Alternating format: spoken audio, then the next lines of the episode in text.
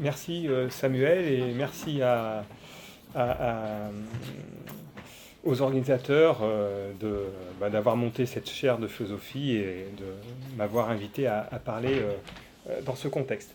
Alors, je vais commencer par la chose suivante, c'est que quand on cherche à définir une science, on peut essayer de le faire en se tournant vers son objet. Et donc ma question va être celle-ci, quel est l'objet de la médecine? Et quand on pose cette question, euh, une réponse euh, vient assez rapidement, qui a l'apparence d'être simple. On pourrait dire que la médecine est la science des maladies. Alors cette définition est en apparence simple, car en fait elle est d'emblée polémique. En effet, euh, on pourrait objecter que cette définition procède à un oubli fondamental, à savoir l'oubli des personnes malades. Lorsque je dis que la médecine est la science des maladies, on pourrait se demander, oui, mais que fait-on, que faites-vous des malades Que vous semblez oublier? En mettant en avant euh, les maladies. Et un Canguilhem euh, ferait remarquer assez malicieusement euh, ceci, ce sont les malades qui appellent le médecin, et ce n'est pas les maladies qui appellent le médecin. Mais je vais vous demander d'accepter un temps cette définition, la médecine est la science des maladies, dans la mesure où si un homme s'adresse à un médecin, c'est parce qu'il pense être atteint par une maladie et il attend du médecin qu'il l'identifie, la nomme et la soigne. Donc, partons de cette définition. Si la médecine est la science des maladies, il semble que la question logique qu'on ait à se poser est de savoir ce que l'on entend, par maladie. A-t-on à notre disposition un concept clair, un concept précis et objectif de la maladie? Et euh, je vous ouvrirai tout de suite une parenthèse en vous disant que ce soir, je ne ferai pas de distinction entre les termes de maladie et de pathologie. Alors, pour le dire en un langage un peu plus technique, euh, il faudrait construire un concept de maladie euh, qui permette sa plus grande extension, c'est-à-dire que ce qu'on entend par là, c'est qu'il faudrait construire un concept de maladie qui puisse contenir l'ensemble des maladies réelles. Donc avoir un concept de maladie à partir duquel je peux instancier, c'est-à-dire je peux subsumer sous ce concept toutes les maladies possibles que je rencontre dans le réel. Est-ce qu'on a un tel concept à notre disposition? Eh bien, euh, je serais réservé euh, pour deux raisons. La première raison, c'est que lorsque l'on regarde l'histoire de la médecine, euh, on constate que la compréhension de la maladie a pu varier au cours de cette histoire et elle a pu varier en fonction d'un certain nombre de critères. Par exemple, euh, je ne vais pas être exhaustif hein, dans la liste, mais euh, la compréhension de la maladie a pu varier en fonction du, siège de la maladie. C'est-à-dire que dans, l'histoire de la médecine, on, peut constater que parfois le siège de la maladie, c'est l'organisme. Parfois le siège de la maladie, c'est l'organe. Et puis, avec Bichat, ça a été le tissu. Et puis ensuite, ça a été la cellule. Et puis ensuite, ça a été le gène. Et puis ensuite, ça a été l'enzyme. Donc ma question, c'est est-ce qu'on a le même concept de maladie lorsqu'on parle d'une maladie liée à un organe ou lorsqu'on parle d'une maladie génétique ou lorsqu'on parle d'une maladie euh, plutôt euh, qui va toucher un tissu? Deuxième, euh, toujours dans l'histoire de, la médecine, deuxième chose qui a pu faire varier ce concept de maladie, c'est l'étiologie. Par exemple, est-ce qu'on a le même concept de maladie lorsqu'on parle de maladie infectieuse, lorsqu'on parle de maladie auto-immune ou lorsqu'on parle de maladie génétique? Est-ce qu'on entend dans le même sens le, le, terme maladie? Euh, le concept de maladie peut varier aussi en fonction de la temporalité de la maladie. Même chose, je peux reposer la même question, est-ce qu'on a le même concept de maladie lorsqu'on parle d'une maladie critique ou lorsqu'on parle d'une maladie chronique? Enfin, mais la liste n'est pas exhaustive, euh, le concept de maladie peut varier, on, peut, comprendre différemment le concept de maladie euh, selon le type de maladie que l'on prend comme modèle. Parfois, il y a des maladies que l'on va prendre comme modèle pour réfléchir au concept de maladie. Aujourd'hui, euh, quand on regarde un peu la littérature biomédicale, on constate que le concept, plutôt la maladie un peu modèle, qui permet de comprendre un peu toutes les autres maladies, c'est la maladie génétique. On assiste aujourd'hui à une génétisation des maladies, de sorte qu'il y a un certain nombre de maladies que l'on ne pensait pas génétiques, et on, constate que finalement on trouve des gènes, pensez au cancer, euh, pensez même aux maladies infectieuses, où on peut trouver des gènes qui euh, fait que l'on ne répond pas, euh, qu'un individu ne va pas être sensible de la même, façon par rapport à, un agent infectieux. Et là, à ce propos, vous avez une très belle thèse de Marie Darasson, soutenue en 2014, intitulée Y a-t-il une théorie génétique de la maladie? Donc on pourra en revenir dans, la, discussion, mais justement, elle questionne est-ce que vraiment aujourd'hui il y a une sorte est-ce que la maladie génétique devient un modèle pour penser les autres maladies? Alors, voyez bien que dans ces, dans ces conditions, il n'est pas certain que les médecins aient en possession un concept unifié de la maladie.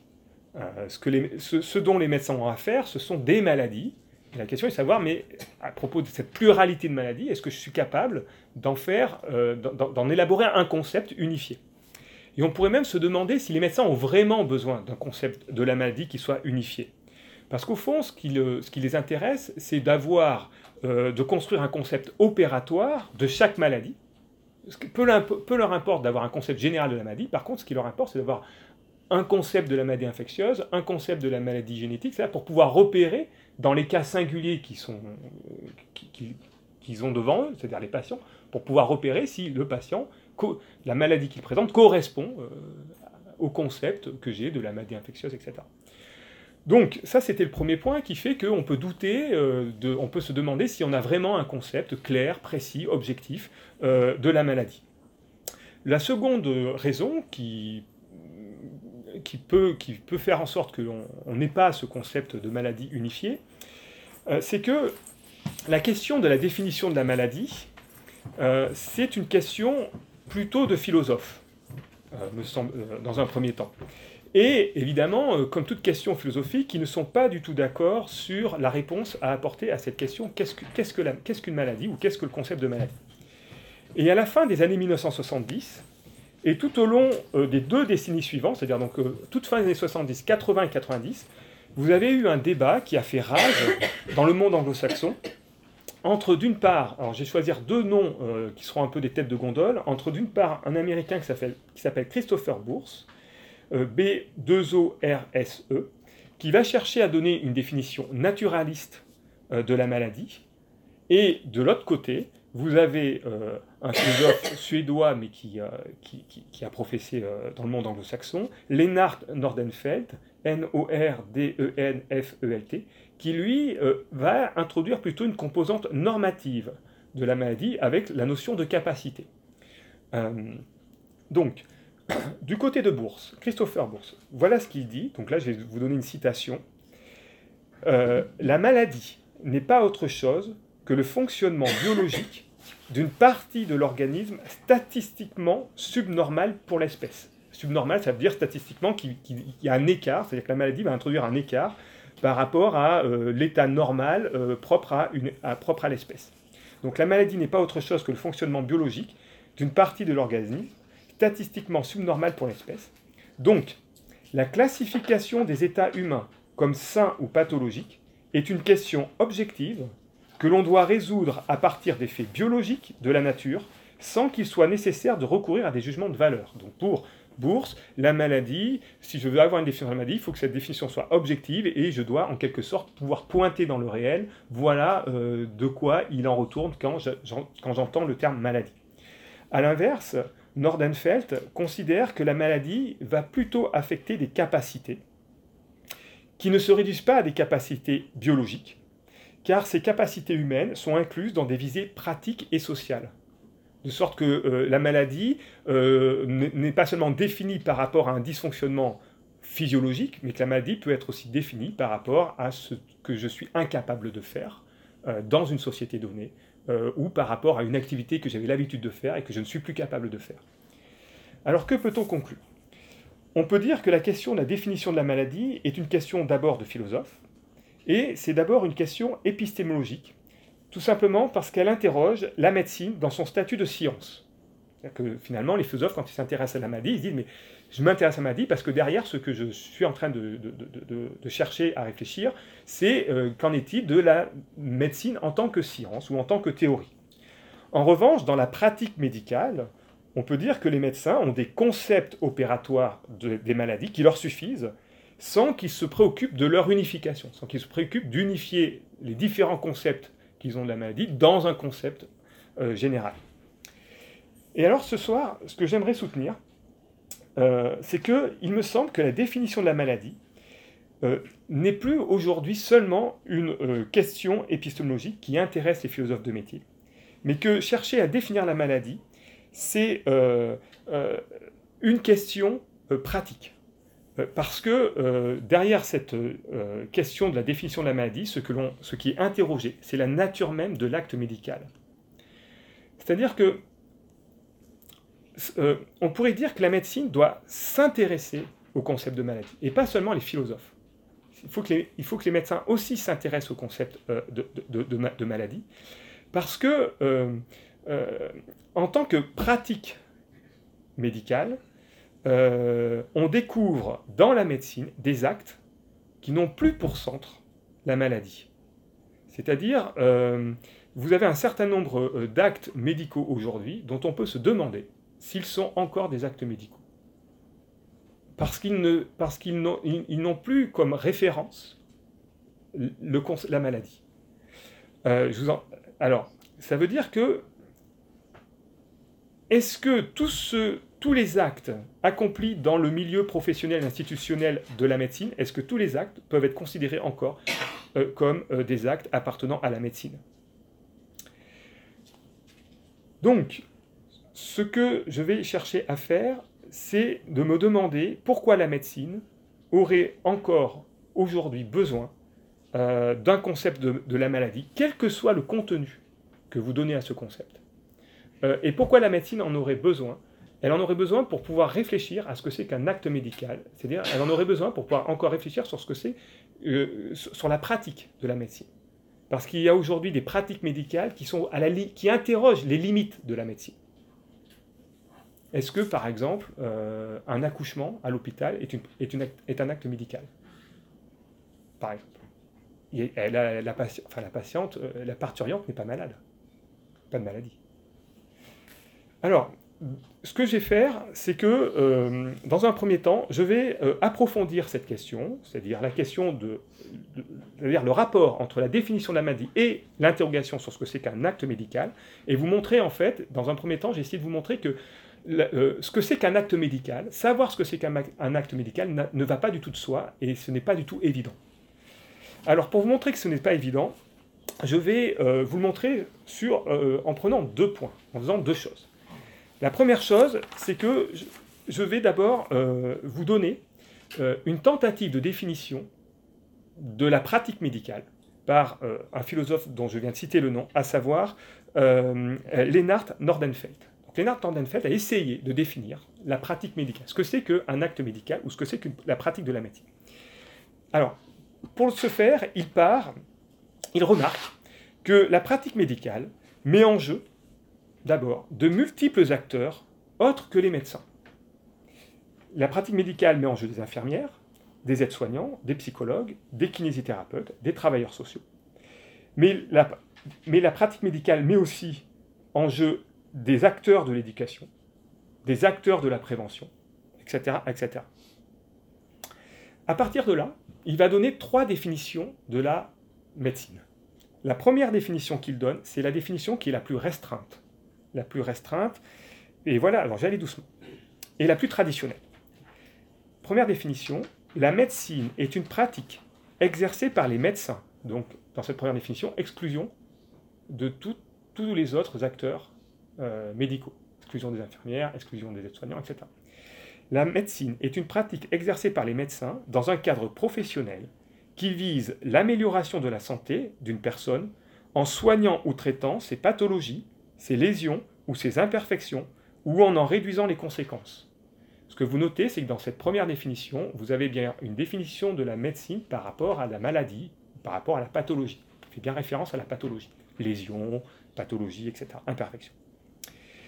Mais ce que, ce Nordenfeld fait remarquer immédiatement, c'est que les médecins ne s'en tiennent jamais à cette seule activité. En effet, les médecins cherchent aussi à prévenir les maladies. Pensez par exemple à la diététique. Ils ne se contentent donc pas de soigner les maladies, ils cherchent à les prévenir. Les médecins, dit-il aussi, donnent des conseils et participent à une éducation à la santé. Donc, Nordenfeld dit cette première définition n'est pas suffisante pour tenir compte de l'ensemble des activités que font les médecins. Dès lors, il va donner une seconde définition, un peu plus large que la première. La médecine est une pratique exercée par les médecins dans un cadre professionnel qui vise à améliorer la santé de leurs patients. La médecine est une pratique exercée par les médecins dans un cadre professionnel qui vise à améliorer la santé de leurs patients. Mais, dit Lord Alfred, nous avons vu que dans ce cadre professionnel dans lequel les médecins s'exercent, il y a d'autres acteurs que les médecins, infirmières, aides-soignants, etc., etc. D'où une troisième définition, la plus large possible. Voilà ce qu'il dit. La médecine est une pratique exercée et supervisée dans un cadre professionnel institutionnel par les médecins et par le personnel paramédical en vue d'améliorer la santé. Donc là, il intègre euh, le paramédic, toutes, les autres professions que euh, les médecins. Pourquoi je vous donne ces trois définitions? Pour la raison suivante. C'est que si vous avez été attentif, entre la définition 1 et les définitions 2 et 3 de la pratique médicale, disparaît euh, toute référence à la notion de maladie. Dans les définitions 2 et 3, vous n'avez plus, n'apparaît plus le concept de maladie pour définir la, médecine. En revanche, la médecine est définie en rapport ou en référence au concept de santé. Donc pour Nordenfeld, par exemple, ce n'est pas le concept de maladie qui est important pour définir la pratique médicale, mais c'est plutôt le concept de santé. Évidemment, toute la question sera de savoir si l'on peut définir la santé sans référence à la maladie. Mais vous voyez, vous avez déjà un premier exemple d'un philosophe qui, euh, pour définir la pratique médicale, va se passer, ou semble se passer, du concept de maladie. La, deuxième chose, euh, pour vous dire que ce que c'est que la médecine et ce que c'est qu'un acte médical n'est pas simple, c'est que euh, depuis, depuis plusieurs années, maintenant, émerge ce que l'on peut appeler la médecine améliorative. Alors, une définition de la médecine améliorative, je vais la reprendre d'un philosophe américain, Eric Jungs, J-U-E-N-G-S-T, J-U-E-N-G-S-T, Eric Jungs. Voilà ce qu'il dit à propos de la médecine améliorative, et voilà comment il la définit. Il s'agit d'une pratique qui améliore parce qu'elle augmente les fonctions ou les capacités de l'homme au-delà de ce qui est nécessaire pour maintenir ou restaurer une bonne santé. Une pratique qui améliore parce qu'elle augmente les fonctions, une pratique qui améliore parce qu'elle augmente les fonctions et les capacités de l'homme au-delà de ce qui est nécessaire pour maintenir ou restaurer une bonne santé. Alors, sur cette définition, je vais faire deux remarques rapides. La première est que le but de la médecine améliorative n'est pas le recouvrement de la santé, puisque l'individu qui a recours à la médecine améliorative est déjà en bonne santé, puisqu'il cherche simplement à s'améliorer, à améliorer ce qu'il possède déjà. La deuxième remarque est que cette définition de la médecine améliorative met l'accent sur l'idée que l'amélioration passe par une augmentation, car il s'agit d'atteindre un état ou d'accomplir une fonction qui serait au-delà d'une capacité dite naturelle. Donc ça veut dire qu'ici, améliorer consiste à augmenter une capacité euh, euh, au-delà de euh, ce que je suis capable de faire naturellement. Un exemple d'une médecine améliorative, la question sera est-ce que c'est une médecine? C'est le dopage. Dans le dopage, j'augmente les capacités au-delà de ce que je suis normalement capable de faire. Et un philosophe comme Jérôme Goffet, j'y reviendrai, c'est un philosophe français, euh, va même insister, il va aller un peu au-delà, en disant que la médecine améliorative vise encore plus largement que l'augmentation, vise tout simplement une modification de l'état ordinaire ou banal que l'on ne juge plus optimal. Je, suis dans un état banal ou familier, ordinaire, que je ne juge plus du tout optimal, et donc je vais chercher à modifier cet état. Et donc, il ne s'agit plus du tout, euh, il y aura alors le sentiment qu'existe un état meilleur que la simple santé que la simple santé, être simplement en bonne santé ne suffit pas, puisque je vais chercher à augmenter encore davantage euh, mes capacités. C'est pour ou à modifier mes capacités. C'est pourquoi euh, Goffet met dans la médecine améliorative la prise de Prozac en vue de se sentir plus heureux, la chirurgie esthétique, la stimulation électrique du cerveau, peut-être demain les modifications génétiques, mais aussi il met dans euh, la médecine améliorative les moyens de contraception. Avec la médecine améliorative, il semble que nous n'avons plus ni malade, ni maladie. D'où ma question, est-ce qu'il s'agit encore d'une pratique médicale? Est-ce qu'il s'agit encore d'un acte médical? Donc, le but de mon intervention, c'est de poser la question des délimitations et de la circonscription de l'acte médical, savoir comment je peux circonscrire l'acte médical, en me focalisant ou en prenant pour fil directeur la médecine améliorative, qui va venir interroger la médecine traditionnelle, ce que j'ai appelé la médecine curative. Donc, voilà mon problème. Est-ce que la médecine améliorative, d'un côté, et la médecine curative de l'autre peuvent s'insérer, est-ce que ces deux activités médicales peuvent s'insérer ou pas dans un cadre conceptuel à l'intérieur duquel joue encore le concept de maladie? La, médecine, c'est la science des maladies. Si, maintenant, avec la, ma, médecine améliorative, est-ce que la médecine améliorative fait encore référence au, concept de maladie? Et dans, et dans ce cas-là, comment je peux unifier, comment je peux avoir une définition unifiée de la médecine qui s'applique aussi bien à la médecine curative et à la médecine améliorative et si je considère que c'est encore la maladie qui est le concept fondamental de la, de, la médecine, comment je peux appliquer ce concept de maladie à une branche de la médecine qui paraît ne pas du tout avoir comme objet la maladie? Donc, je vais maintenant faire deux choses. La première chose qui sera très rapide, c'est que je vais vous exposer trois positions théoriques possibles par rapport à cette question. Et ensuite, je vais les prendre en revue, je vais les décrire, et euh, vous, et vous, euh, et euh, exposez les problèmes que chacune de ces positions pose. Chacune des positions que je vais vous présenter ne sont pas satisfaisantes pour un certain nombre de problèmes. Ce qui va arriver à la fin, autant vous le dire, à ce que j'ai une conclusion, enfin, je vais quand même trancher, je vais vous dire ma position, mais je ne suis pas certain que ma position, enfin, on, peut être contre, enfin, on, peut, on, peut, on peut en discuter. Alors, première position, première position possible, première position théorique possible, on peut dire on pourrait soutenir que la médecine améliorative ne fait pas partie du domaine médical, pour une raison simple et massive, c'est qu'il n'y a pas de malade. Dès lors, euh, le but de cette médecine améliorative n'est pas du tout euh, le but d'un acte authentiquement médical, et donc il ne faudrait plus du tout user du terme de médecine dans ce cas-là. Donc première position, c'est de dire la médecine améliorative, elle n'a de médecine que le nom, et il faudrait arrêter de parler de médecine ici. Euh, on fait tout autre chose. Mais, deuxième position, on pourrait se dire, on pourrait admettre ou essayer de, faire en sorte que la médecine améliorative et la médecine curative sont deux actes authentiquement médicaux. Pourrait admettre ça. Donc vous voyez, il y a une alternative. Soit je fais la médecine améliorative, quelque chose qui n'a rien à voir avec la médecine, soit je considère que la médecine améliorative fait partie de la médecine. et, encore, appartient encore euh, à la, à la médecine. À ce moment-là, il y a deux possibilités. Donc deuxième position, il faut trouver une définition qui englobe la médecine curative et la médecine euh, améliorative. Et pour trouver une telle définition englobante, la deuxième position considère qu'il ne faudrait plus se référer au concept de maladie. Puisque le concept de maladie serait plus fondamental pour définir la médecine, puisqu'une pratique médicale, à savoir la médecine améliorative, ne met pas en jeu le concept de maladie. Donc cette deuxième position, ça serait de trouver, de soutenir que, y compris la médecine curative, peut se passer du concept de maladie et n'a peut-être pas pour objet la maladie. Position assez étrange, il y a un philosophe qui va la soutenir. Troisième position théorique, on peut toujours chercher à trouver une définition qui englobe la médecine curative et la médecine améliorative, mais on va garder le concept de maladie. Et on va considérer que le concept de maladie reste le concept central pour définir euh, la médecine. Mais à ce moment-là, il faut construire un concept de la maladie qui puisse intégrer la médecine améliorative, et donc aller jusqu'à dire que, y compris dans la médecine améliorative, il y a encore quelque chose euh, qui relève de, la maladie. Et donc avoir un concept de la maladie beaucoup plus large. Voilà, les trois positions théoriques.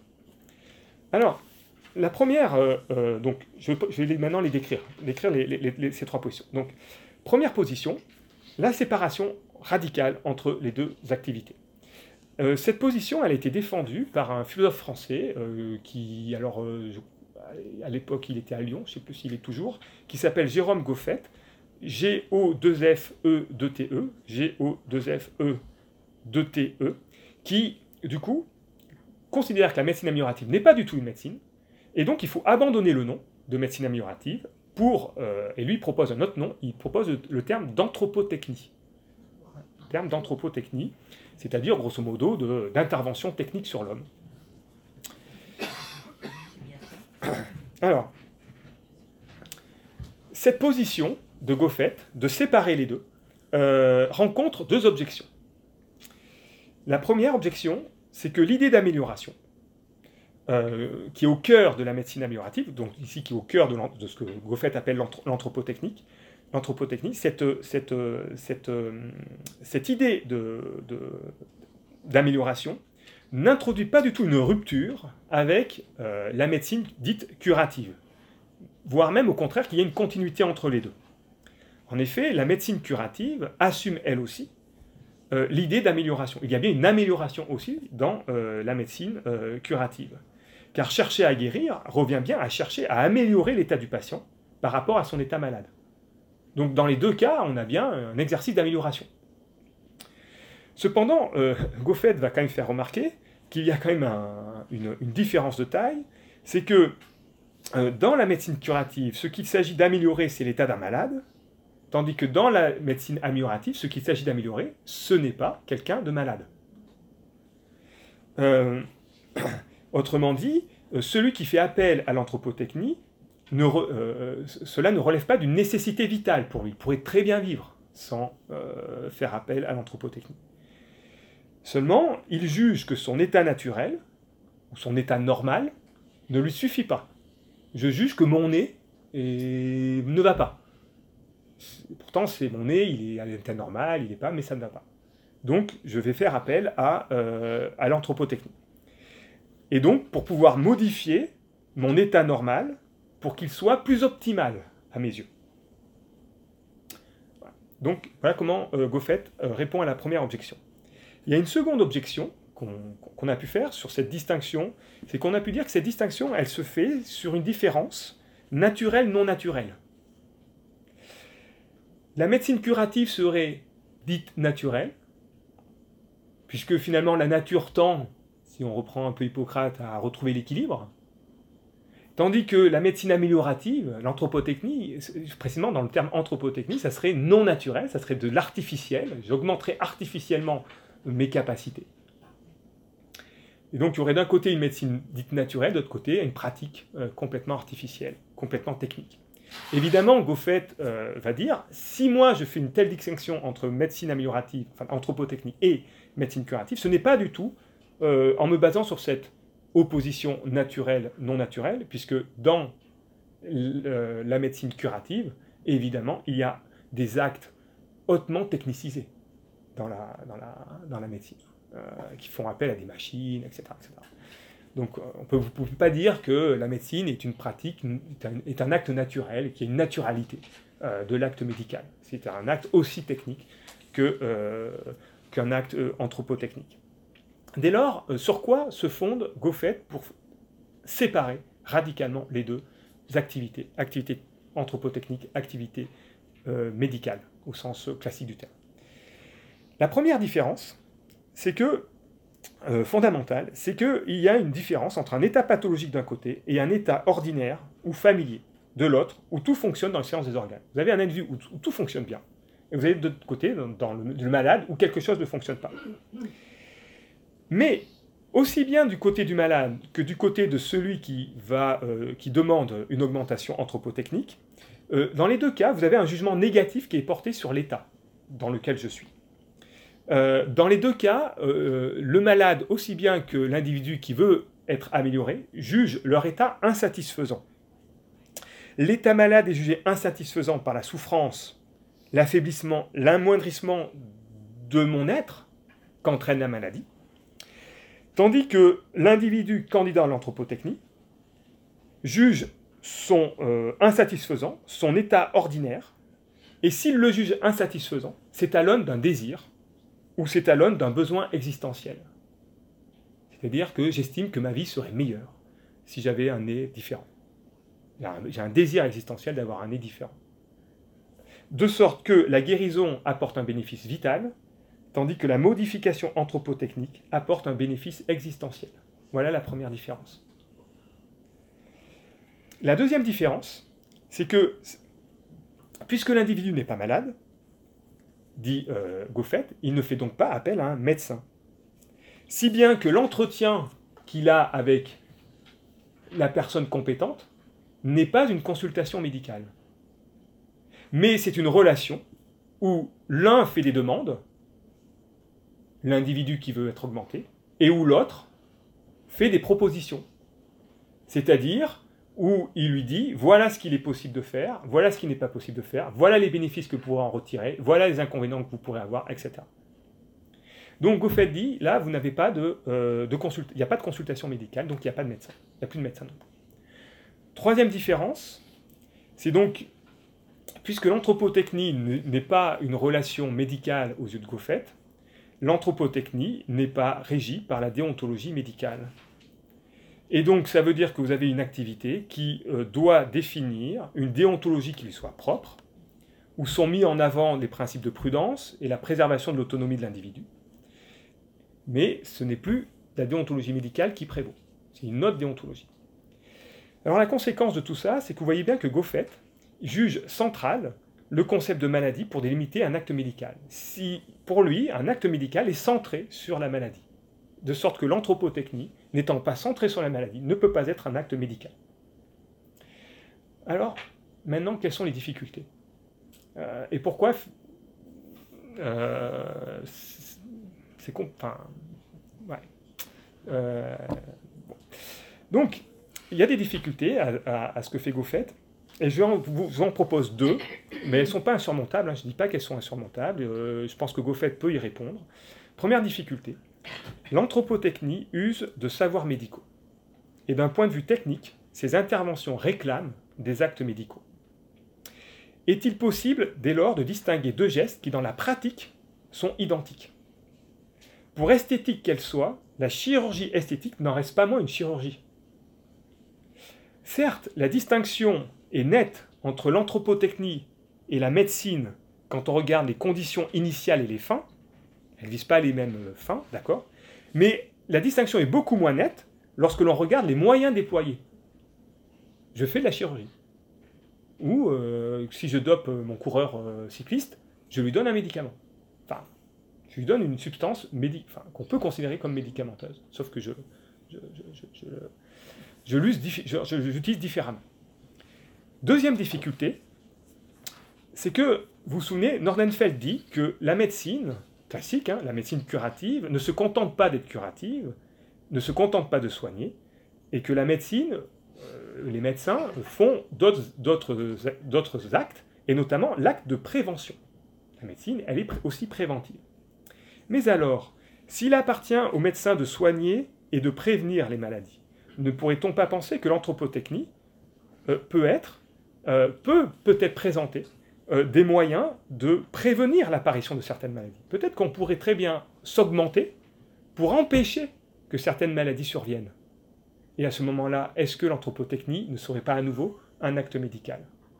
Puisque justement, ce que je vise, c'est que la, euh,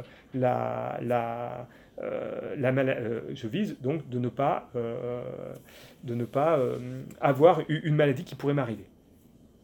Donc vous voyez, c'est pas si évident que ça, cette, distinction. Dès lors, deuxième position. face à toutes ces difficultés, à ces deux difficultés, il peut être tentant d'inclure l'anthropotechnie au sein de la médecine. Et de dire que la, médecine améliorative est bien une médecine, médecine à part entière et donc de rechercher une définition commune à la médecine curative et à la médecine euh, améliorative.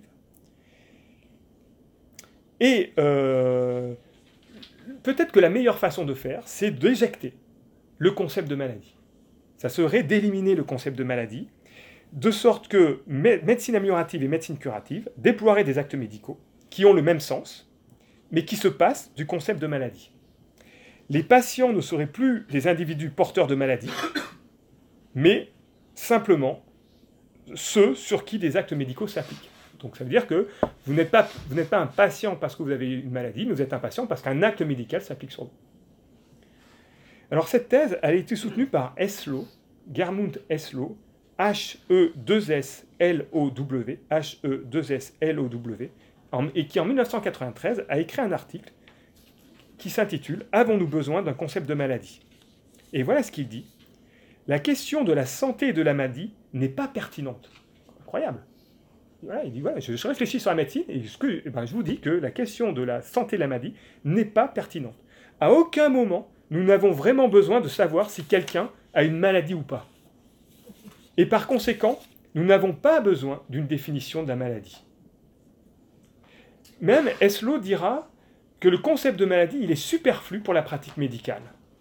il est superflu pour la pratique médicale. En revanche, les médecins en ont besoin de ce concept de maladie ou de ce terme de maladie, tout simplement pour apposer une étiquette sur leur champ de compétences.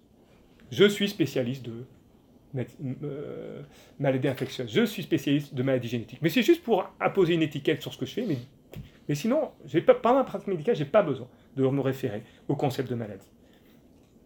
Alors, ce qui m'intéresse dans cette position, euh, donc qui est vraiment radicale, euh, ce sont les exemples que Eslo prend.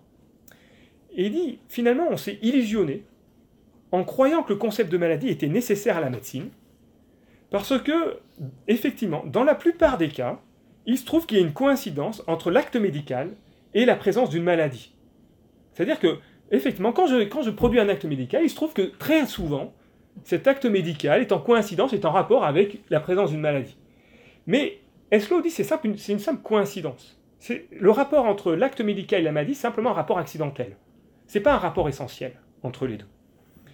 En effet, pourquoi dit-il ça? Il dit ben, il y a bien des pathologies.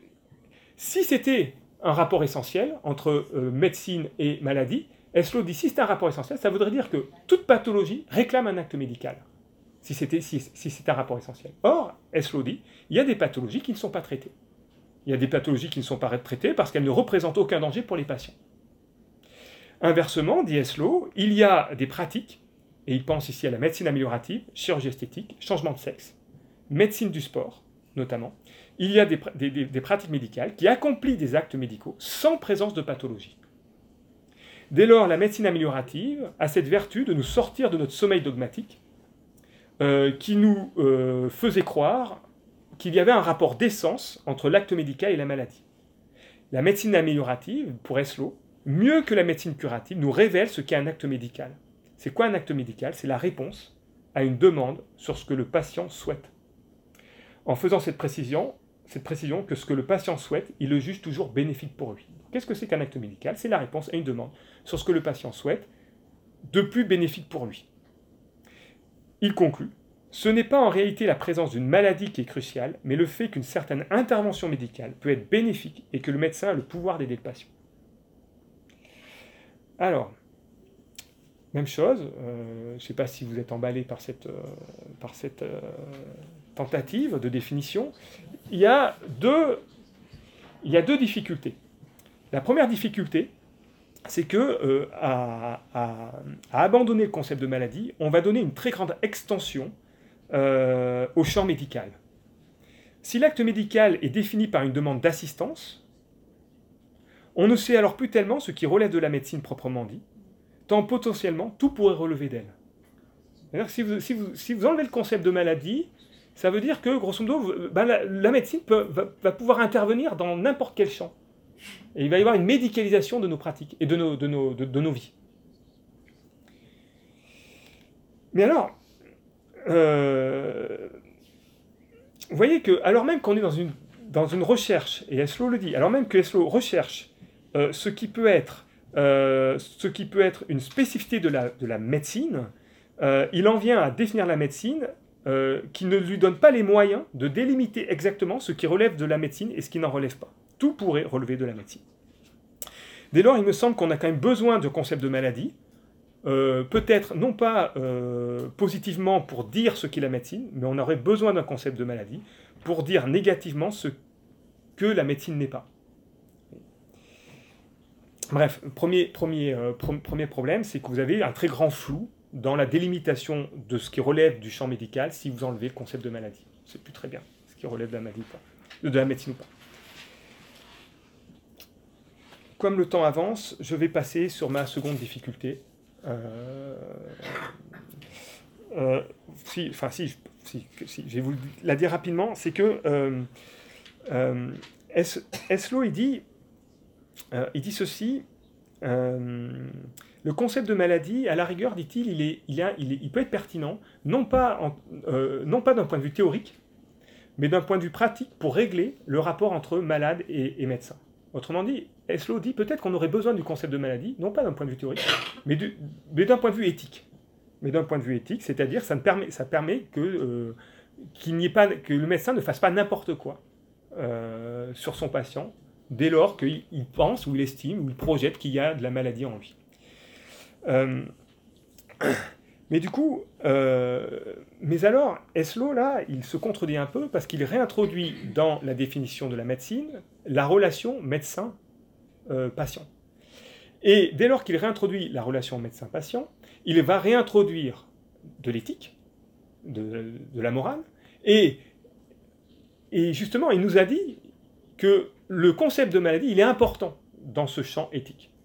Donc, ce que je euh, la, critique qu'on peut faire, c'est que, euh, que peut-être que le concept de maladie est encore important pour la médecine, tout simplement parce que la médecine a toute une dimension morale, toute une dimension éthique, et que c'est là que se joue, que peut-être est essentiel euh, le concept de maladie, et qu'il faut le garder. Il faut, le garder. il faut garder le concept de maladie, peut-être à cause de cette dimension éthique ou morale que que traîne nécessairement euh, l'acte médical dès lors qu'il y a une relation avec, avec un, patient.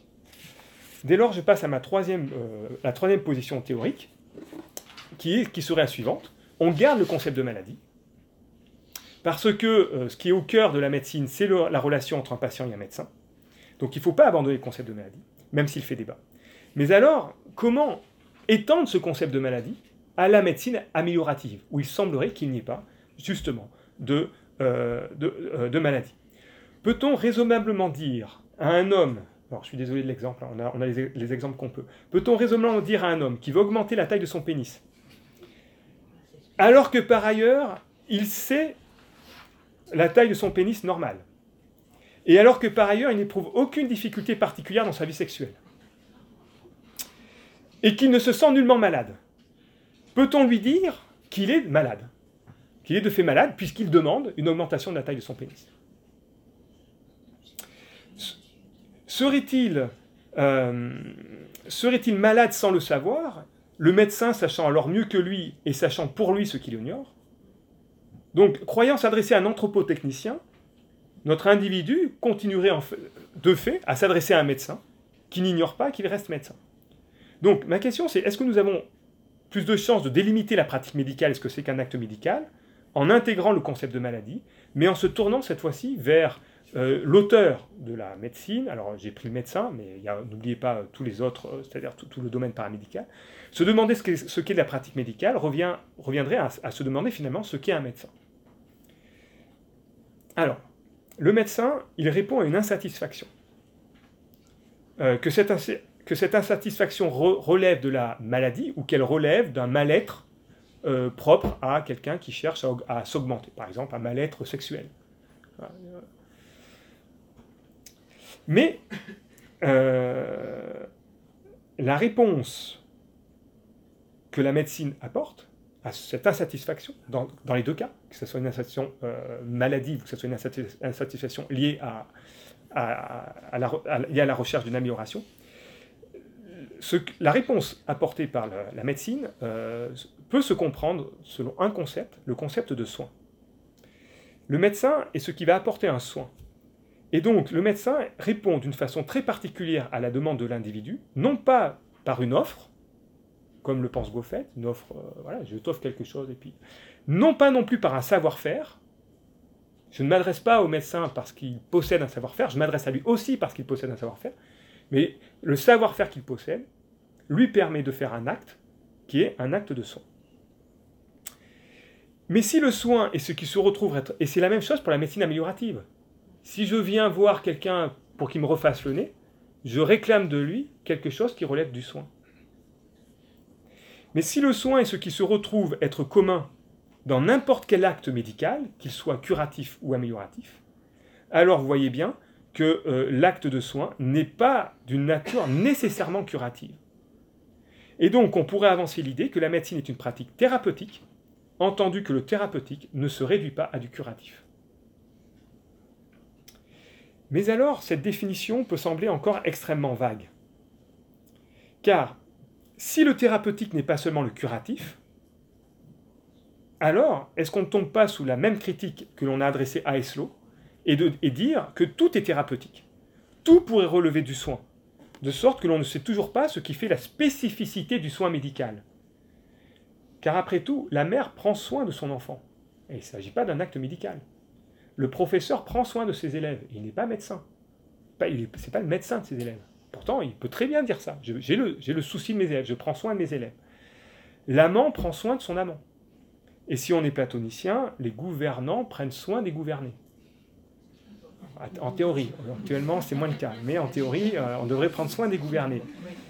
Donc, vous voyez, euh, lorsque je dis que l'acte médical relève du soin thérapeutique, il faut donc que je précise euh, ce qui fait la caractéristique, la singularité, la spécificité du soin thérapeutique par rapport à d'autres soins, comme le soin maternel, comme le soin du professeur pour ses élèves, etc.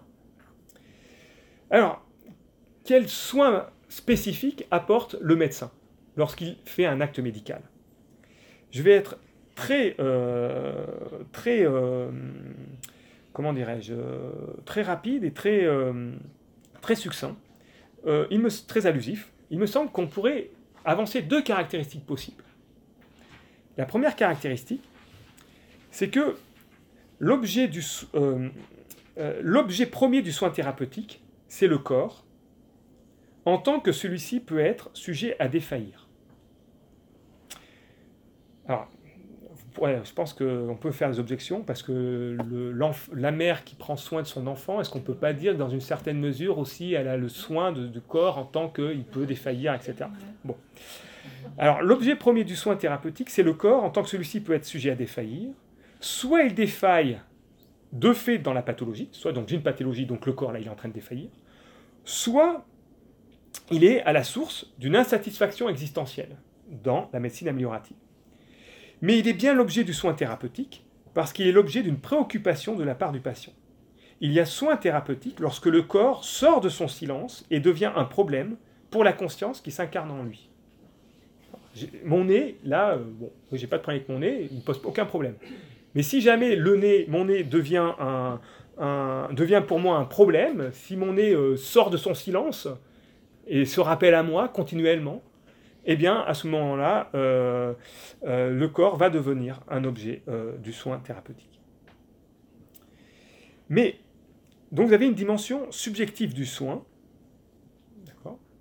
Mais cette dimension subjective du soin va rencontrer une seconde caractéristique, du soin thérapeutique, à savoir la mise en jeu d'un savoir scientifique constitué et de tout un ensemble de connaissances vérifiées et objectives. Donc le soin médical, c'est à la fois un soin subjectif qui répond à une insatisfaction subjective, mais c'est aussi un soin qui va mettre en jeu un savoir scientifique et un savoir objectif.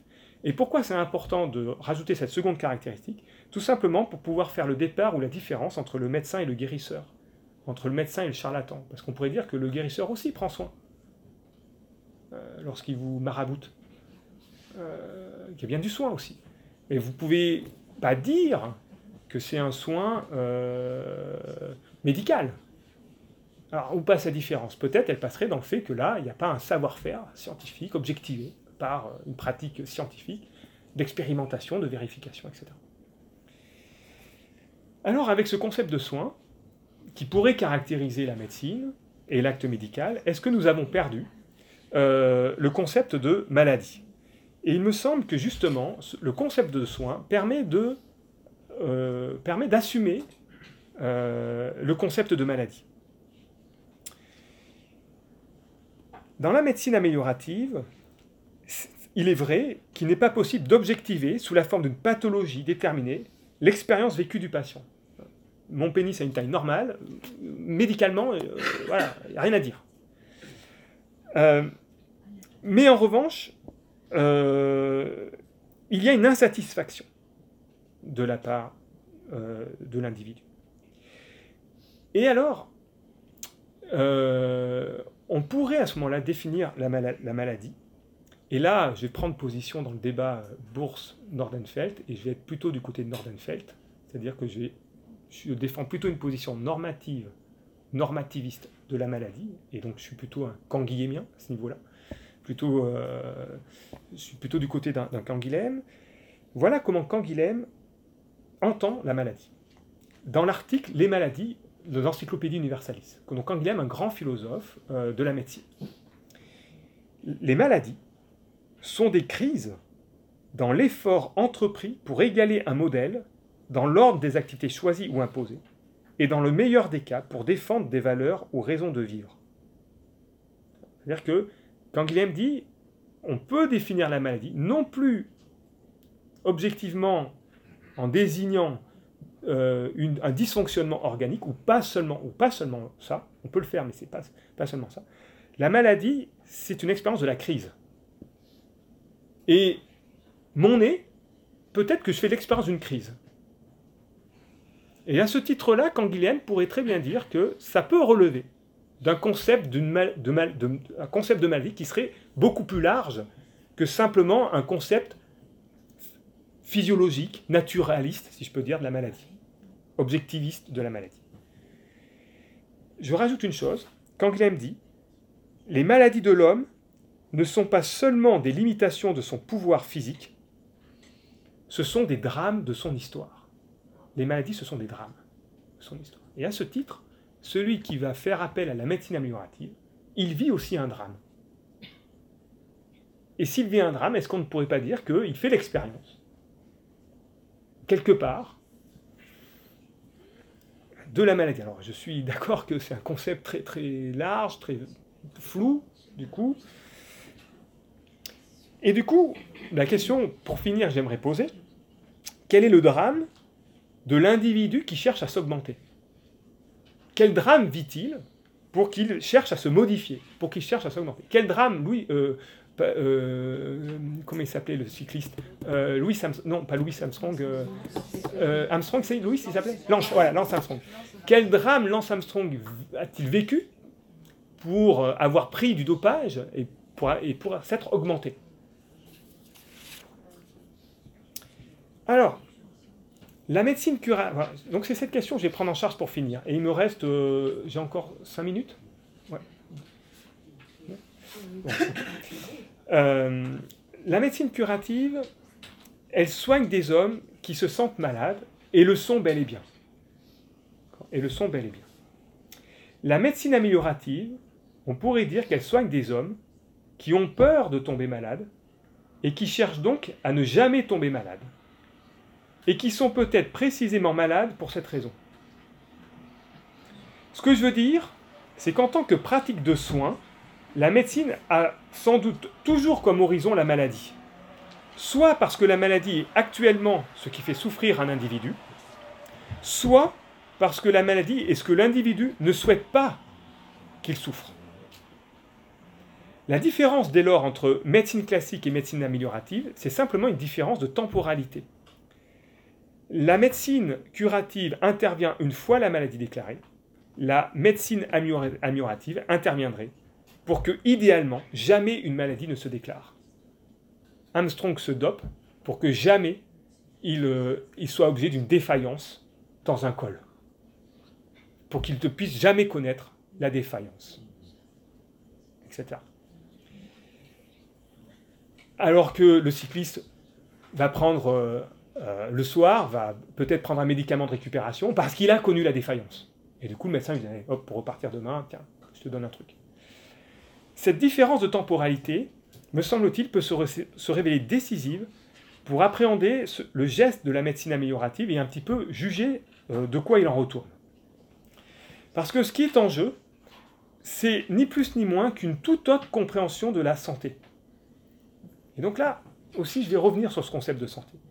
Être en bonne santé, aux yeux de Canguilhem, c'est avoir, avoir, la possibilité de tomber malade et de s'en relever. Vous êtes en bonne santé parce que vous pouvez tomber malade.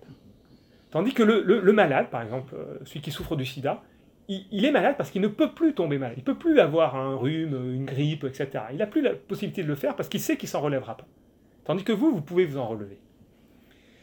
Connaître la guérison peut avoir même pour effet de renforcer l'organisme et de lui permettre d'accéder à une puissance accrue, si je peux dire.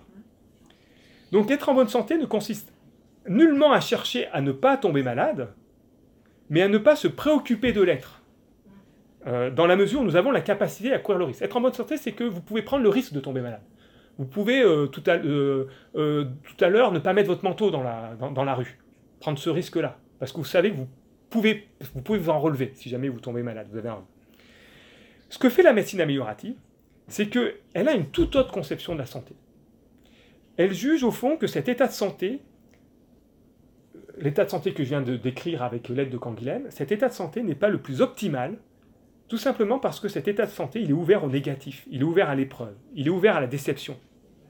C'est-à-dire que Canguilhem dit être en bonne santé, c'est connaître la défaillance, c'est connaître la maladie, mais sans relever. Et la médecine améliorative dit peut-être que le mieux, c'est même de ne pas connaître du tout l'expérience négative de la maladie. Ça serait de pouvoir s'en passer. Donc, euh, la médecine améliorative estime que l'état optimal est donc un état qui atteindrait un au-delà de la, santé. Euh, dire, ce serait peut-être cet état euh, où je sais que je ne tomberai plus jamais malade que la maladie devient pour moi l'expérience du négatif, de l'infraction, de la déception, de l'épreuve, de la souffrance, mais désormais inconnue, grâce à mon amélioration. Or, il me semble que dans la dernière page euh, du normal et le pathologique, le grand livre de Canguilhem, là, Canguilhem se demande si cet état d'un homme normal, qui ne serait plus exposé à la moindre maladie, ou à la moindre, infection, à la moindre infraction. Il se demande si, précisément, ce n'est pas encore un état maladif. C'est-à-dire, il se demande si euh, le fait de ne plus être malade, ce n'est pas justement cela, être malade. Être malade, de ne plus pouvoir être malade. Je cite Canguilhem, En quel sens entendre la maladie de l'homme normal? Par maladie de l'homme normal, il faut entendre le trouble qui naît à la longue de la permanence de l'état normal, de l'uniformité incorruptible du normal, la maladie qui naît de la privation de maladie, d'une existence quasi incompatible avec la maladie. Et il me semble que la médecine euh, du coup, euh, loin de se dégager du concept de maladie, au contraire, elle participe pleinement de l'inquiétude humaine face à une vie nécessairement à jamais inachevée et donc ouverte à tous les vents. Euh, mais la médecine améliorative cherche à répondre à la, euh, crise ou à la déception euh, que vivre peut entraîner, en essayant d'enclore la vie dans une sorte d'état optimal ou d'une sorte de perfection glacée, où tout est parfait, où je, ne donne plus prise euh, à la moindre souffrance. Dès lors, on pourrait dire que la médecine améliorative, loin de rendre impossible l'advenue des maladies, et peut-être une pratique médicale, certes, mais c'est une pratique médicale qui va engendrer d'elle-même de nouveaux trous, qui va engendrer d'elle-même de nouveaux drames euh, dans la vie humaine, et qui va préparer de nouveaux drames, tout simplement parce que, en tant qu'activité humaine, qui porte sur un corps vivant, au même titre que toutes les autres activités médicales, elle entre dans une relation dialectique où les réponses aux maladies suscitent et susciteront, ou feront surgir d'autres maladies. Ça veut dire que la médecine améliorative, loin de supprimer toutes les maladies, suscitera ou produira de nouvelles maladies, tout simplement parce que les maladies sont des réalités vitales euh, qui ont elles-mêmes qui ont elles-mêmes euh, euh, une puissance de réponse. Bah, la grippe, regardez le virus, bah, il mute, il a une puissance de réponse par rapport au vaccin. Il ne se laisse pas faire. Il réagit, etc. Alors, je conclus. alors, je suis assez méfiant euh, quant aux finalités dernières de la médecine améliorative. Euh, mais quelles que soient les raisons sociales, économiques, techniques ou métaphysiques qui ont présidé à sa naissance, il faut prendre acte que la médecine améliorative est maintenant là. Et euh, les positions de Jérôme Goffet me semblent très solides, de dire c'est pas du tout de la médecine, mais pour le moment je préfère, donc voilà ma réponse, je préfère garder la médecine améliorative au sein de la médecine, car je ne suis pas sûr qu'en décrivant euh, la médecine améliorative comme une relation de l'offre et de la demande entre un praticien et un, demandeur, euh, je ne suis pas sûr qu'en décrivant les choses ainsi, on se donne les moyens de construire une déontologie suffisamment puissante pour éviter les abus. Donc mon idée, c'est de conserver la médecine améliorative au sein de la médecine, tout simplement parce que euh, la déontologie médicale va pouvoir encadrer cette pratique euh, améliorative. Et que, parce que la, relation de l'offre et la demande, par exemple si je prends l'exemple de l'économie, bah, on voit les dégâts moraux ou éthiques que cela peut engendrer. Donc, il semblerait préférable que la déontologie médicale continue à s'appliquer à la médecine améliorative. Et pour que la déontologie médicale continue à s'appliquer à la médecine améliorative, il faut donc que la médecine améliorative reste dans le sein de la, euh, médecine. Et donc, du coup, régler le problème du, concept de maladie. Donc, donc j'ai bien conscience que je n'ai pas donné euh, peut-être euh, un concept unifié de, la maladie, mais du moins peut-être continuer à considérer quand même que le concept de maladie reste un concept, on va dire, normatif ou normateur euh, de la médecine. Et pour finir, j'aimerais vous exposer un, un, cas, et vous allez me dire ce que vous en pensez, un cas, euh, un cas euh, que j'ai tiré d'un article, alors je prononce mal le nom parce que c'est un Hollandais, March Schermer, donc c'est un philosophe de la médecine, et il prend l'exemple suivant.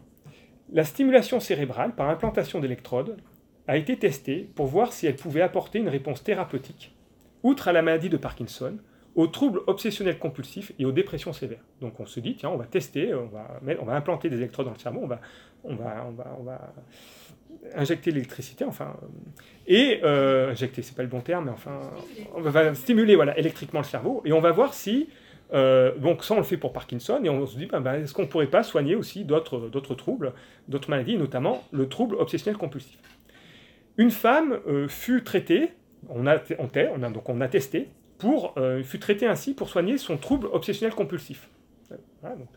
On, a, mis des électrodes, on a planté des électrodes, et on a, on regardé si ça soignait ou pas son trouble obsessionnel compulsif. Cette femme constate que son trouble ne diminue pas. En revanche, elle se sent plus heureuse et elle ressent un bien-être accru, au point qu'elle demande au médecin de laisser les électrodes.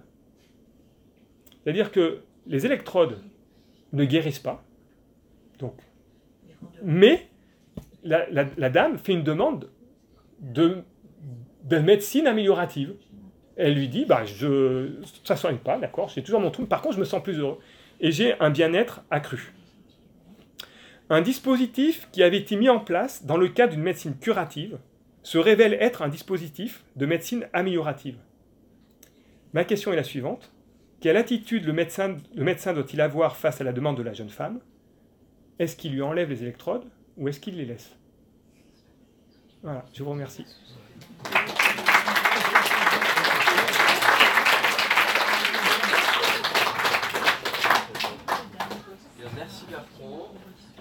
une cinquantaine de minutes pour les questions.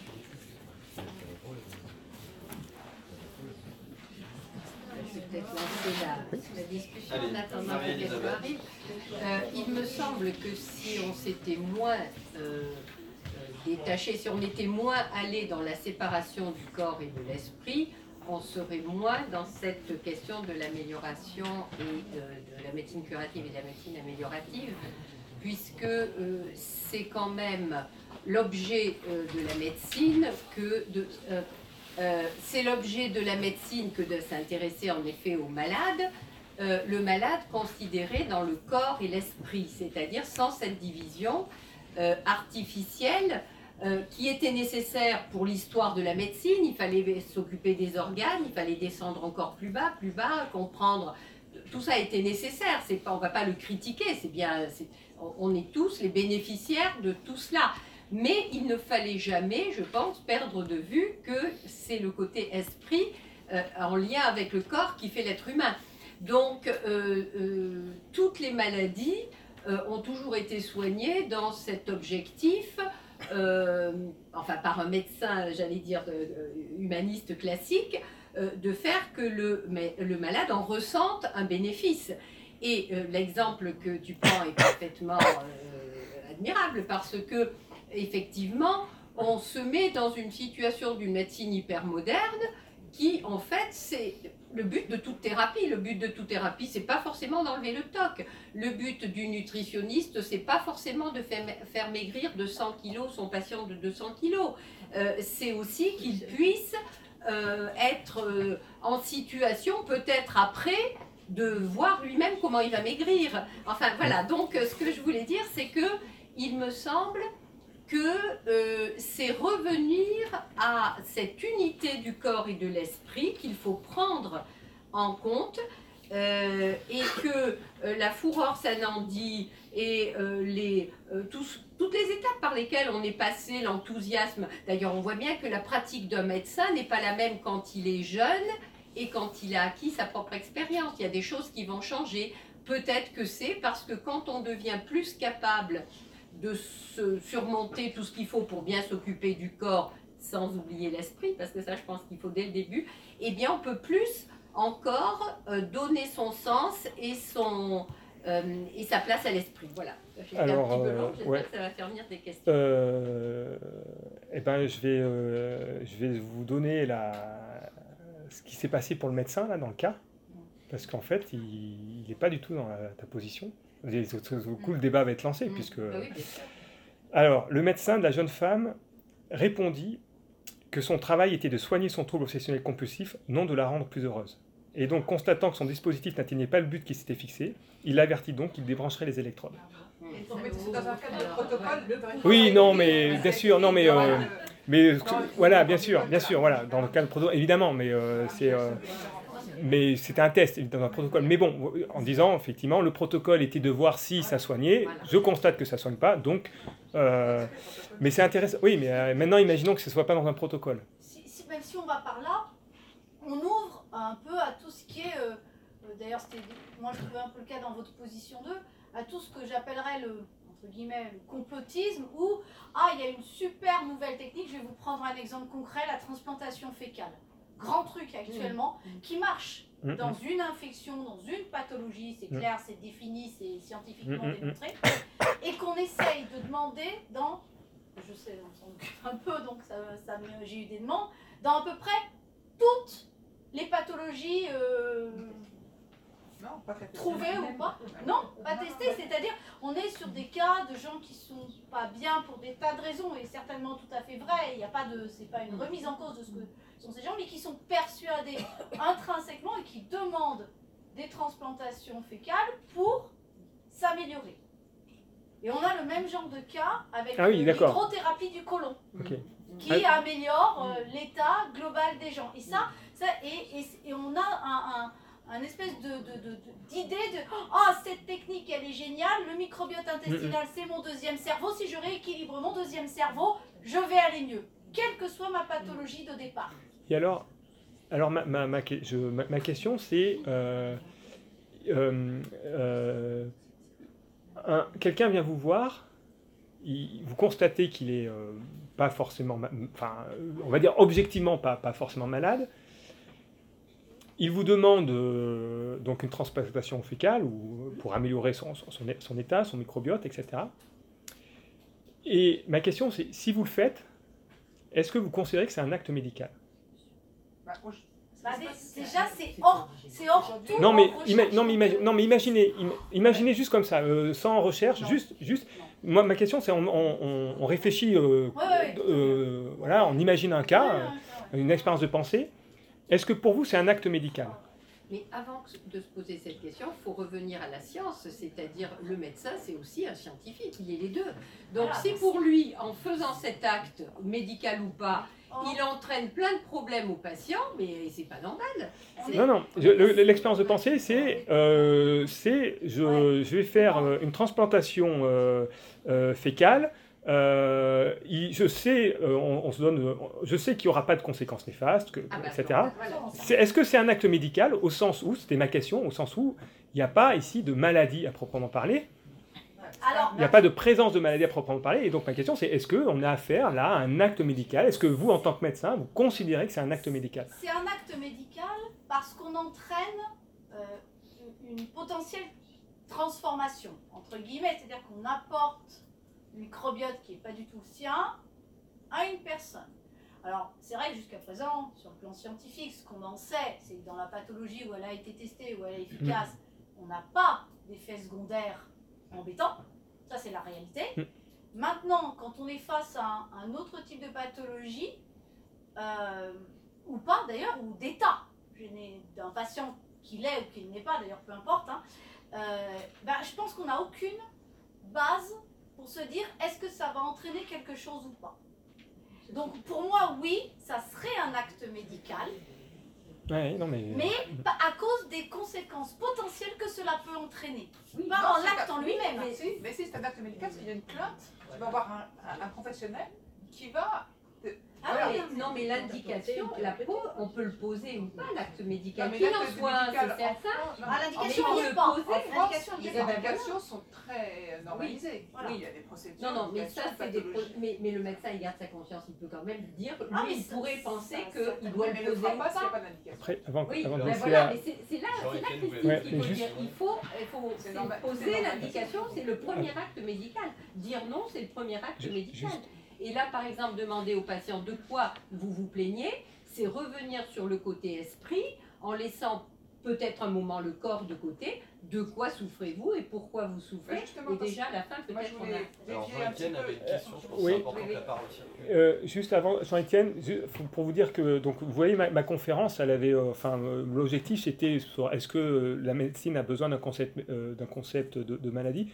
Enfin, c'était juste de vous montrer que peut-être que derrière cette question un peu technique, c'est d'interroger euh, euh, ben, euh, la frontière, les actes limites, de se dire, voilà, est-ce que là je suis du côté du médical, pas du côté du médical, en sachant que les frontières sont parfois relativement floues pour eux. Et donc, c'était mon idée de dire, est-ce que du coup, ce concept de maladie, il, est important, il, peut, il est important pour ces actes, à la limite, et de dire voilà, est-ce que je suis encore dans la médecine ou pas? Et du coup, le conseil de maladie, est-ce que là, il pourrait pas nous, aider? C'était juste ça. Alors, Jean-Étienne, je crois. je, je, voulais. T'es parti du, principe que la médecine, c'était une science de la maladie.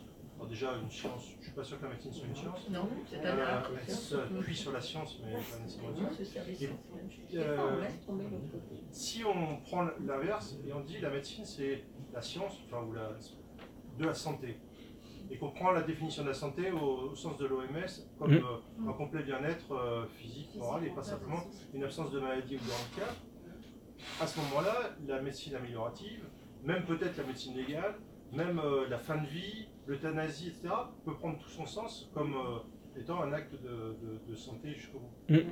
Alors, alors, alors euh, deux, deux, observations. Euh, la, première, c'est que quand même, j'ai dit qu'elle elle était polémique, cette, cette définition. Euh, donc, je suis bien, je, suis parti, on va dire, d'une définition un peu, un peu hard, enfin, du côté donc, de, la, de, la, science. Et la deuxième, ma deuxième remarque, c'est que par rapport à la définition de la santé de l'OMS, enfin, du coup, euh, c'est que là aussi, euh, à ce moment-là, est-ce que, vous, est-ce que tu, ne penses pas ou vous ne pensez pas qu'il euh, y a là aussi un risque de, de, me dire, mais alors qu'est-ce qui relève de la médecine, qu'est-ce qui n'en relève pas? Si vous dites, ben, la médecine a pour objet la santé, ben, alors tout est médical. Euh, et, et, là, c'est et donc c'est pour ça que je me, pour ça une nouvelle fois que peut-être le concept de maladie, à la rigueur, s'il ne définit pas, s'il ne permet pas de définir positivement ce que c'est que la médecine, peut-être au moins euh, permet-il de définir négativement. Voilà ce que ça n'est pas. Et je suis pas certain que euh, on est tous préoccupés par la, par, par, la, santé, par garder notre, notre santé, mais manger un, un, yaourt biofidus, enfin, je sais pas, est-ce que du coup c'est un, un, acte médical? C'est donc c'est pour ça que ça la, définition de l'OMS, elle, elle, est bien, enfin, elle me gêne un peu là-dessus. c'est qu'elle elle, est un peu floue. Enfin. Oui, oui, bien sûr. Ouais. il y a nécessairement un acte, euh, entre guillemets, politique ouais. dans, la, médecine. Mm. Euh, par exemple, face à l'environnement, face euh, à Je pense que de ne pas réagir en tant que médecin à la pollution, à la dégradation de, de, la terre, c'est et là, on ne peut pas le rentrer dans de la médecine euh, curative. Mm.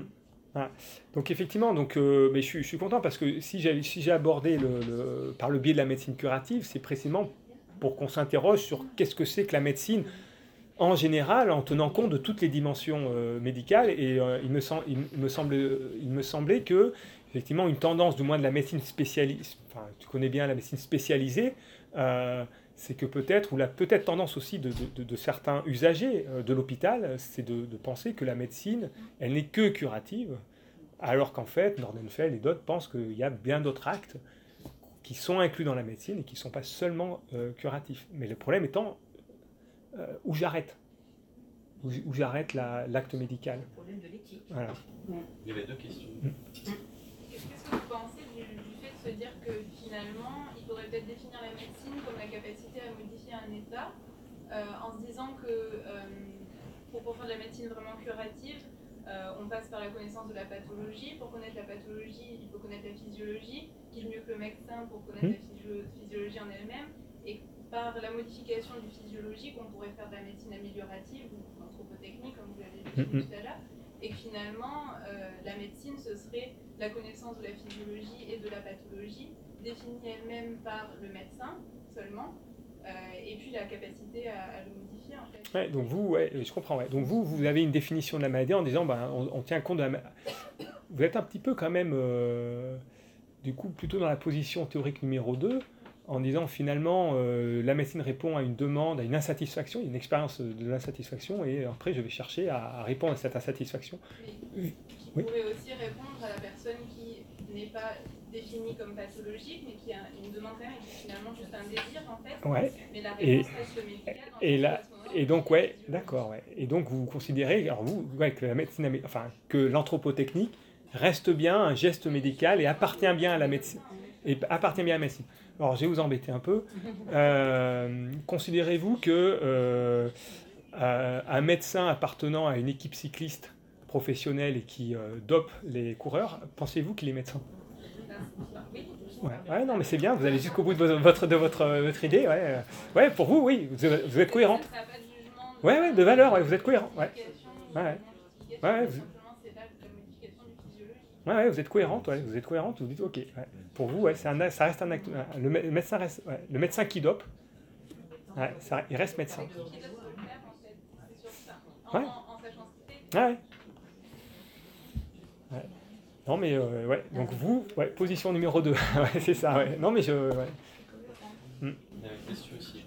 Euh, du coup, euh, moi j'ai une question, mais étant elle-même une autre question, c'est euh, quelle place pour le diagnostic dans la médecine améliorative Et en fait, du coup, euh, si euh, le diagnostic c'est une pratique médicale, est-ce qu'il y a encore quelque chose à diagnostiquer Ouais. dans la médecine améliorative? Alors dans la médecine améliorative, pas de, dia- alors si vous partez du fait que vous êtes euh, un chirurgien esthétique, bon, vous, euh, vous partez du fait que la relation n'est pas une relation médicale, donc c'est une relation de l'offre et de la demande.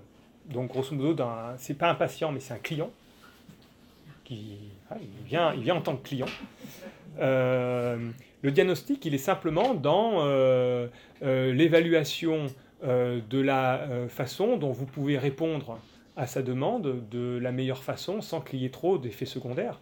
Donc c'est là où vous allez, faire élaborer un jugement rationnel pour dire comment je fais et par quel moyen je, par quel moyen je passe, quelle mise en œuvre j'effectue pour répondre à sa demande. Est-ce que je passe par euh, casser son nez d'abord et ensuite le reconstituer? Est-ce que je passe par... Vous voyez? Donc euh, après, vous allez choisir la technique qui vous paraît... Donc, en grosso modo, ça va être une rationalité de, de- des, des coûts et des inconvénients, quoi, des bénéfices et des avantages. Il y a un diagnostic de psychose. à des- enfin, soit lui-même va faire le diagnostic, soit il va l'envoyer à un psychiatre s'il se sent pas. Mais euh, quand on, euh, enfin, on peut faire déclencher une psychose à quelqu'un euh, qui, euh, pour qui le réel va tout d'un coup lui tomber dessus. Alors, je moi, je, je, je- je, vais, faire la- l'avocat du diable. hein. Euh, l'avocat du diable, j'ai dit, dans le cas, j'ai dit, on a affaire à un- une relation de clientèle. Ça veut dire que je ne suis pas médecin. Je ne me considère pas comme médecin. Il y a une demande et je ne vais pas juger de la, de la pertinence ou de la non-pertinence de cette demande, du bien fondé de cette demande. Et qu'est-ce que vous faites quand il revient après en vous disant vous m'avez déclenché une psychose Eh ben, c'est euh, c'est Michael Jackson. Je refais une autre, euh, je refais une autre chirurgie esthétique. Ça ne me pose pas de problème. Alors là, là, on n'est pas du tout. Non, mais je, je Marie-Elisabeth, je, je, sais bien, tu jusqu'au mais, euh, Il y avait une question en J'ai une, question. Le cas de l'euthanasie et du suicide assisté, est-ce qu'il faudrait mieux considérer ça comme de la médecine curative ou comme de la médecine ou de la médecine tout court. hein. Ouais, ouais, je comprends, ouais, je comprends la question. Ouais, ouais. Ben, on n'est pas dans la médecine améliorative. Ben, oui, oui, si, j'allais dire, mais si, ouais, je le rends. Ouais, si. on est, euh, donc, on n'est pas dans le cas d'une médecine. Enfin, pour le on n'est pas dans le cas d'une médecine curative, puisque par définition, euh, je, je- je n'ai pas à le guérir. Mais on est effectivement dans le cas d'une médecine. Alors, euh, euh, est-ce que, est que dans la médecine améliorative, il faut quand même revenir à la définition quand même précise, euh, qui est la médecine améliorative, il s'agit d'une pratique qui améliore parce qu'elle augmente les fonctions et les capacités de l'homme au-delà de ce qui est nécessaire pour maintenir ou restaurer une bonne santé. Elle l'augmente. Donc ça veut dire que quand dans la, vous, faites un, suicide assisté, par définition, enfin, Eric Jungs, lui, va dire, je suis pas, on n'est pas dans la médecine améliorative, puisque je n'augmente aucune capacité, au contraire, je, tue le patient. Enfin, donc on n'est pas dans la médecine améliorative à ce titre-là, au, niveau de cette augmentation. Par contre, par contre, si on se place dans mon cas de figure de la jeune femme qui va être plus heureux, si on dit oui, mais la demande est faite, je souffre trop, je veux euh, mourir, euh, etc. Euh, et donc ça me rendra plus, on va dire, plus, si ce n'est plus heureux, du moins plus apaisé, plus tranquillisé, plus, plus, et ça me permettra de dire au revoir à ma famille, à ce que la mort soit, à ce que le moment de la, mort soit plus calme, etc. là, bah, oui. C'est un acte médical, mais c'est pas un acte C'est un acte médical, mais qui n'est pas un acte curatif n'est pas un acte curatif. La médecine n'est pas réduite à du, curatif. Mais on a tendance parfois à l'oublier. Il y avait une question. J'ai deux questions.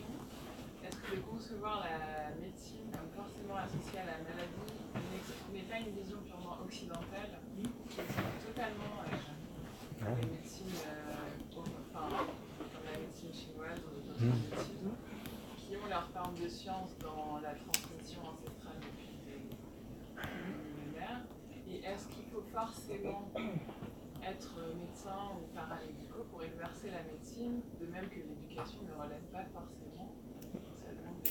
alors, je vous remercie euh, pour vos deux questions, euh, vraiment, euh, qui sont... Alors, pour la première, bah, en fait, je suis pas un puits de science comme Alain Petit, et donc je ne connais pas la médecine, les médecines orientales, etc.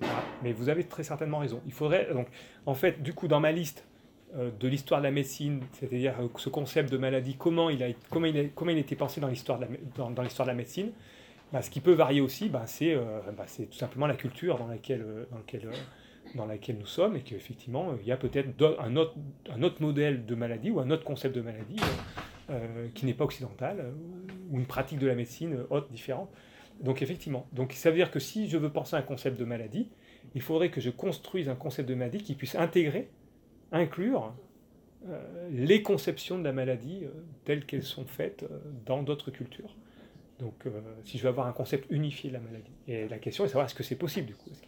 Donc très, très bonne question, effectivement. Donc il faudrait aller voir de ce côté-là et voir si dans ces traditions ou ces cultures-là, le, partage ne se fait pas euh, tout autrement, ou les délimitations de l'acte de médical ne se, ne se font pas par d'autres biais euh, que ceux que je viens de vous présenter. Euh, quant à votre seconde question,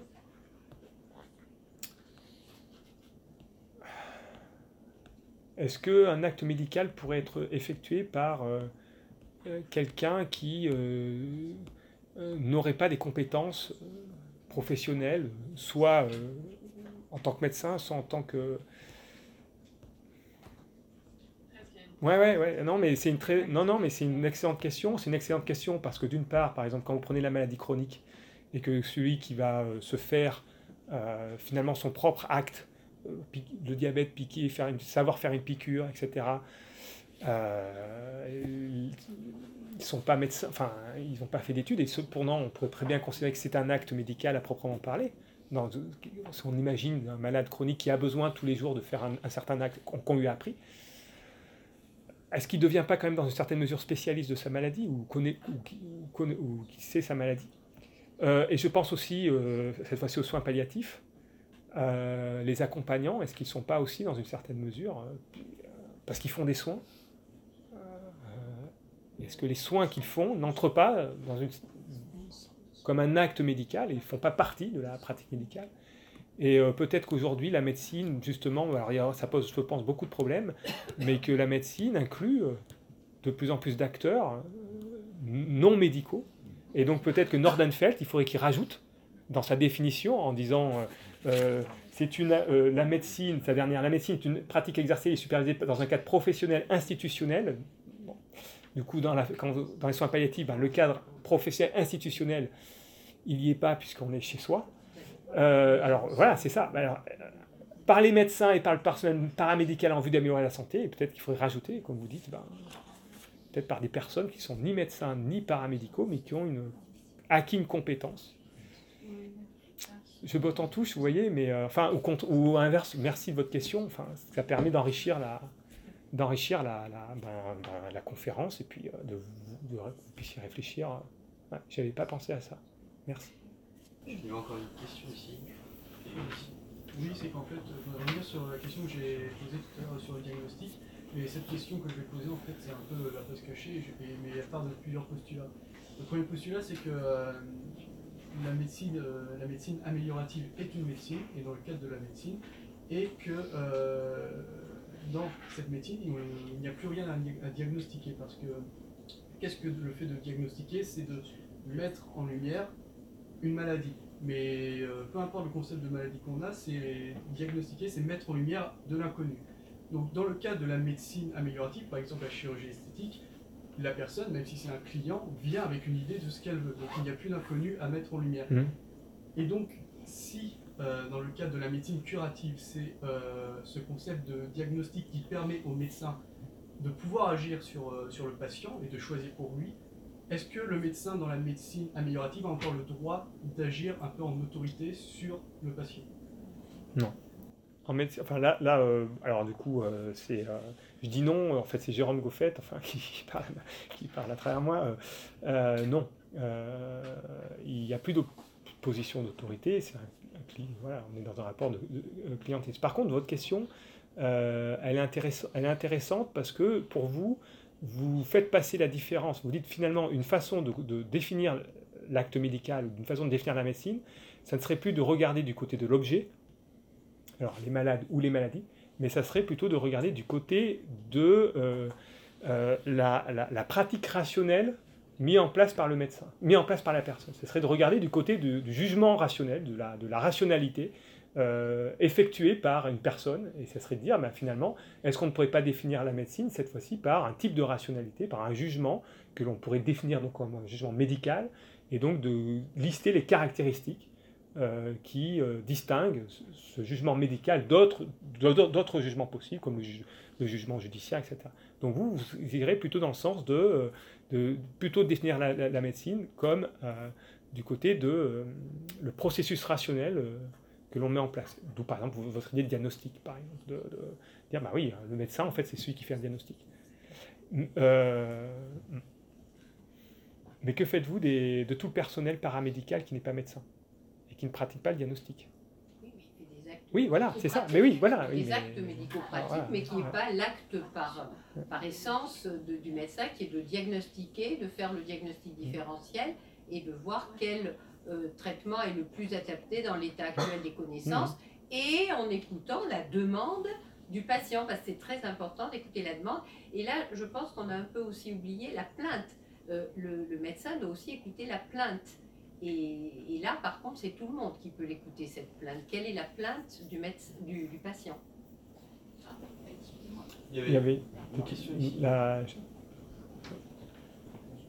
Juste, euh, quand j'entends parler de plainte du patient, quelle est la place pour les médecines qui peut être co coercitives, type les, les médecines euh, sur la santé mentale, où du coup, il euh, n'y a, a, ni un but d'amélioration, parce que le patient peut très bien euh, être heureux avec sa maladie, donc mmh. c'est un point de vue totalement extérieur. Et quel, comme, où est-ce qu'on peut placer le curseur dans, dans ce type de maladie-là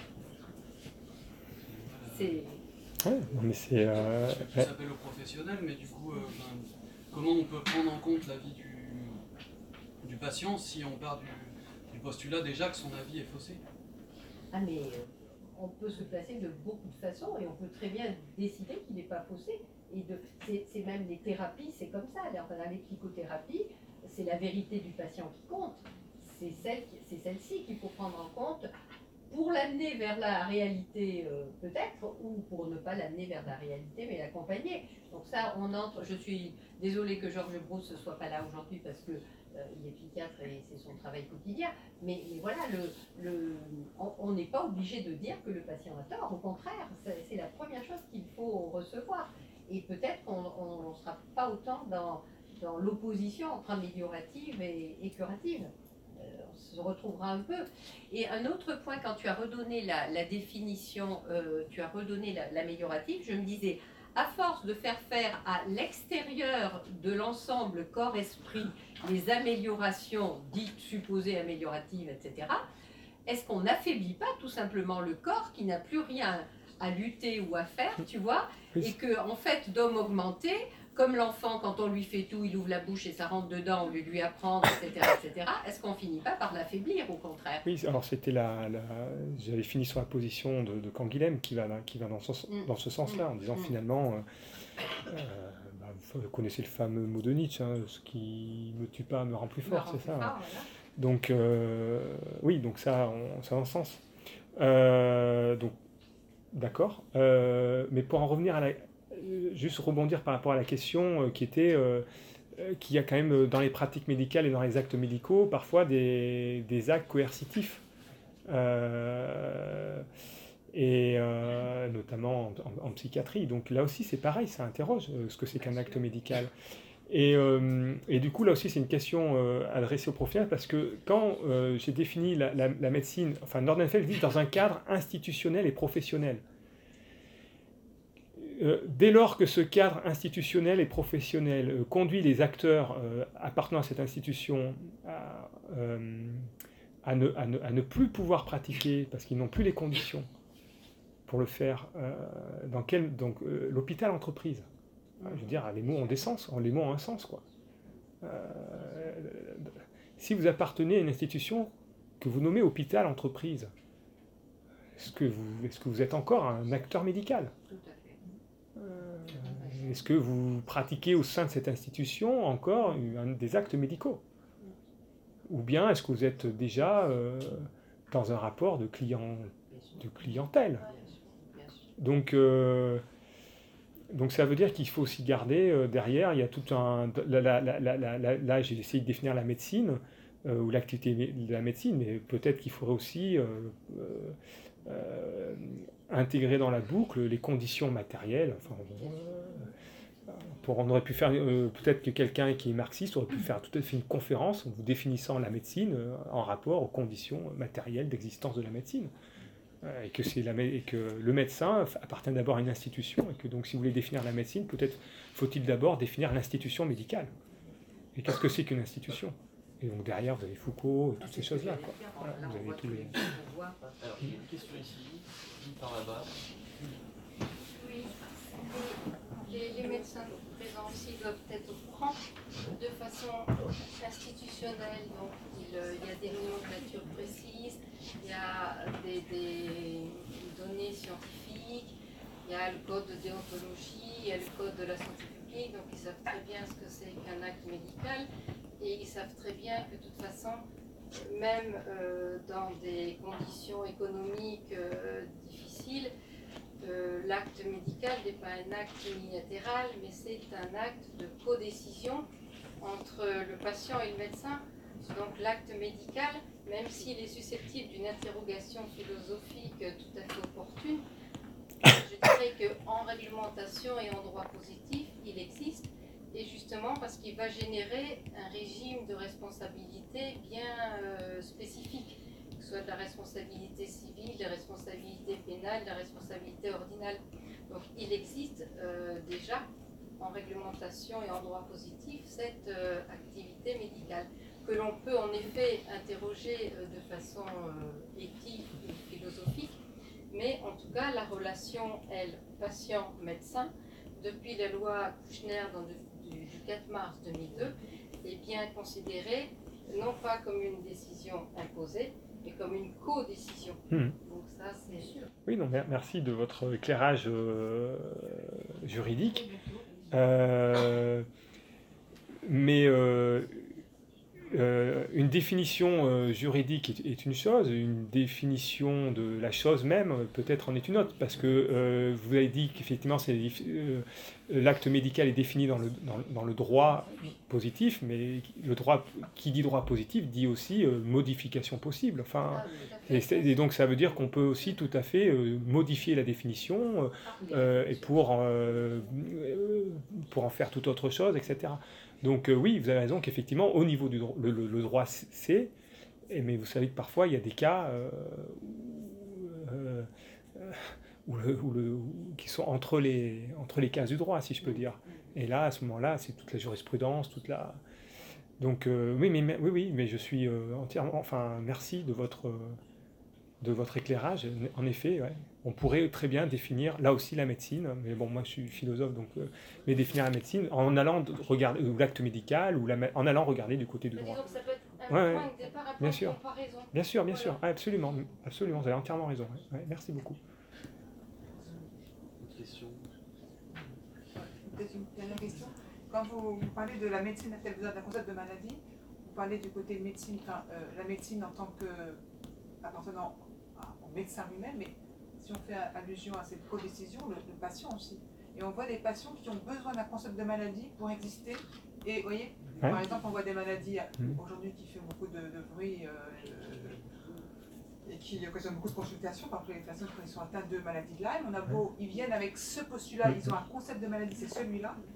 En fait, c'est pas par antibiotique qu'on va gagner cette pathologie. Parce qu'ils n'ont pas cette Vous voyez ce que je veux dire? Ouais, non, mais Il y a un défaut de concept. Ouais, non, mais c'est très. Le.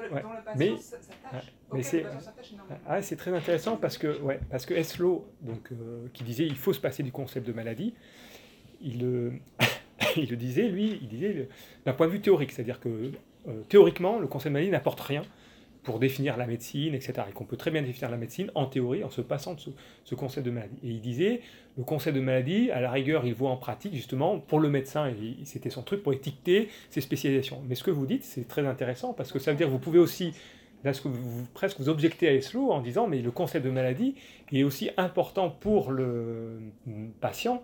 Il en a besoin de ce concept de maladie pour pouvoir effectivement soit s'identifier, soit se construire une identité, soit euh, pouvoir aller, euh, euh, ne serait-ce que pour se justifier à ses propres yeux d'aller voir le médecin. donc oui, donc effectivement, peut-être que ce concept de maladie, il ne faut pas le, le, jeter parce que on pourrait dire un slow, mais si on n'a plus de concept de maladie, euh, peut-être qu'on n'a plus de malade, non Enfin, on pourra. Donc le malade, ouais, là je suis.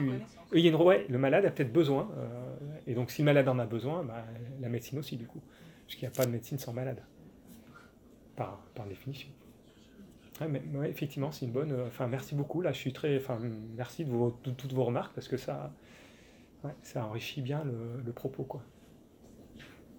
Est-ce qu'on peut pas dire aussi que le médecin, c'est celui qui peut remplacer un peu par sa relation au patient ce que la science et les actes médicaux euh, laissent euh, en vide, en creux à une période donnée, parce qu'on l'a pas. On n'a pas encore cette solution.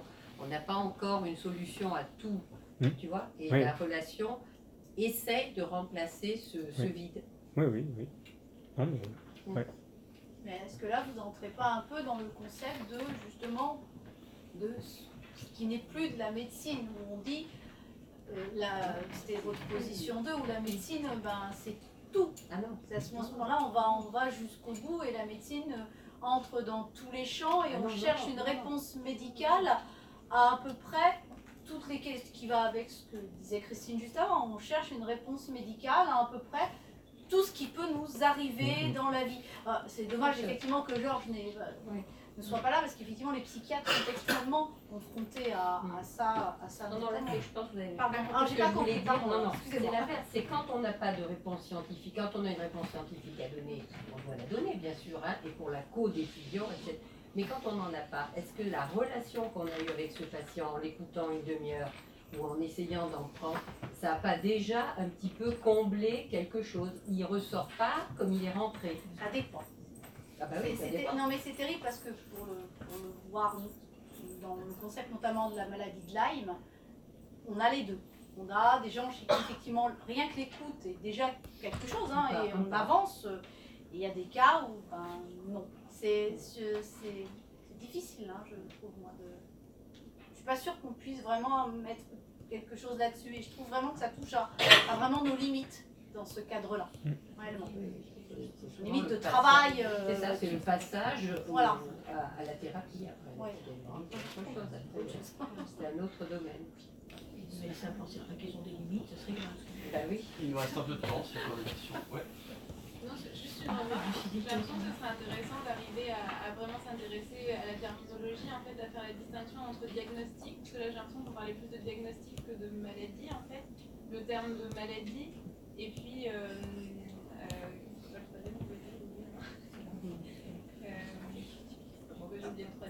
Euh, bah. Oui, non, mais euh, effectivement, alors euh, du coup, euh, en anglais, ils ont trois termes pour dire la maladie, illness, disease, pathologie, voilà. Donc euh, oui, oui, il faut, définir. Alors euh, du coup, le problème, c'est que j'ai pas voulu, j'avais qu'une heure, euh, et le problème, c'est que le concept de maladie ou la définition du terme maladie pose des problèmes aux philosophes lorsqu'ils vont se mettre à définir la- le concept de maladie. Donc tout ce débat anglo- anglo-saxon, euh, parce que ça met en jeu le concept de fonction, euh, concept comme par physiologie. Donc qui dit concept de fonction, ça veut dire que derrière, bah, vous avez euh, l'idée de finalité. Alors en biologie, euh, euh, le concept de finalité, c'est euh, compliqué. Euh, euh, qu'est-ce que c'est qu'une fonction organique? Euh, Qu'est-ce que c'est qu'une comment comment est-ce que je reconnais qu'une fonction dysfonctionne? Donc vous avez tout un, tout un, en fait, derrière euh, définition, tout un tas de problèmes de philosophie de la biologie et de philosophie des sciences. C'est pour ça que c'est compliqué. Ça, du coup, là, j'ai pas voulu, je vous ai juste exposé qu'il y a un débat, euh, mais vous avez raison. Donc les, philosophes, effectivement, ils se, battent, ils se ba- bagarrent sur euh, des définitions, euh, et donc il faudrait bien, bien, bien, bien connaître ça. Et euh, concernant le diagnostic, oui, encore, on, on, on, en- on, en re- on- on revient effectivement à une piste possible que j'ai pas explorée, euh, effectivement, de savoir. J'avais dit, bon, ben, on peut définir une science par son objet, mais on peut définir une science par d'autres. On peut définir une science par sa méthodologie, on peut définir une science par, ses, euh, par sa, le type de rationalité qu'elle met en œuvre, etc. Donc effectivement, la question de savoir qu'est-ce que c'est que la, qu'est-ce que c'est qu'un diagnostic médical. Et ça, derrière la question de diagnostic médical, c'est la question de la, de la, ben, de la- l'intelligence artificielle, la télémédecine, etc. Vous voyez toutes ces choses-là aussi. Est-ce qu'un, est-ce qu'un ordinateur peut faire un diagnostic? Et si vous rentrez les données sur un ordinateur et qu'il vous sort quelque chose, est-ce que c'est un diagnostic ça?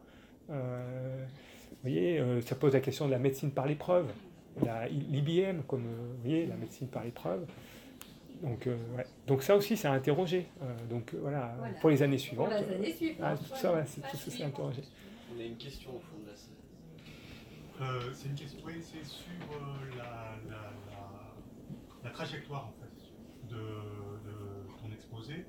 Euh, si j'ai bien compris, tu opposes donc deux, deux attitudes vis-à-vis de la maladie, enfin, deux approches, une approche naturaliste de Bourse et une autre approche culturaliste ou normative de je sais plus qui. Fait, ouais. Et à la fin, quand Guilhem est- Ouais. arrive, euh, Comme, comme un sauveur. je, je trouve que sa réponse est naturaliste. Parce que Ah. d'une certaine façon, l'idée c'est que être, euh, être en bonne santé pour un homme, pour une espèce finie, Ouais. pour nous, pas pour un dieu, Ouais. mais pour nous, pour nous parce Ouais, que ouais. on est, euh, c'est notre nature biologique, Ouais. Euh, bah, c'est euh, pouvoir tomber malade Ouais, et, se, euh, Et se relever. Et Ouais. se relever. Ouais. Et ça, c'est naturaliste. Ouais. euh, C'est biologique. Ouais, euh, sauf que, sauf que quand Guilhem, il va dans son premier chapitre, il, il, il- il critique le principe de Brousset en disant la maladie, c'est pas, euh, euh, c'est pas une euh, un écart, euh, quand, euh, c'est pas l'état normal euh, euh, à l'écart quantitatif près. Euh, donc ce qu'il ce qu'il va critiquer, c'est cette notion de quantification et euh, dire que la maladie, c'est c'est pas l'état normal moins quelque chose. Euh, la maladie, c'est un état tout autre. Euh, oui, oui, et, c'est- et oui, et tu, toi, oui, et, c'est- et c'est natu- c'est- tu dis, c'est- oui, c'est naturel. Alors, ce que, alors, euh, donc je vais re, euh, re- re- re- repédaler euh, dans le sens, quand Guilhem, il est avant le débat. Enfin, pour ceux qui ne savent pas, il a écrit dans les années, sa thèse, il a écrit en 1943, et le débat, il est dans les années 70. Les anglo-saxons ont lu Canguilhem, mais euh, c'est pas leur auteur de chevet, c'est pas pas leur auteur de référence. Nor- Nordenfelt l'a lu, etc. euh, a été un peu influencé par lui. Ce, que, à la rigueur, ce que Canguilhem reprocherait à Bourse, c'est l'idée d'une objectivité de la maladie, qui aurait des critères objectifs et qui aurait euh, une réalité euh, objective, euh, physiologique, etc. Il y a- ça, mais la maladie, c'est pas seulement ça, c'est une allure de vie. C'est une, un, ouais, ouais, il dit aussi une allure de vie, une façon, une modification dans la façon d'être. Mais tu as raison, tu as raison de dire, ça reste nature- na- naturaliste. ouais, Est-ce que c'est naturaliste ou humaniste? Moi, je me pose un peu la question parce que quand on parle de la nature de l'homme, elle peut être humaniste. Oui, mais c'est pas tout à fait naturel. oui, non, mais Canguilhem, il est, il est, il est plutôt humaniste. quoi. Enfin, Ben justement. il est humaniste. euh, non, enfin, je peux pas dire qu'il est humaniste puisqu'il a, il a défendu Foucault. euh, mais euh, oui, c'est quand même quelqu'un qui. C'est quelqu'un, Canguilhem, c'est quelqu'un qui met en avant euh, l'expérience du malade.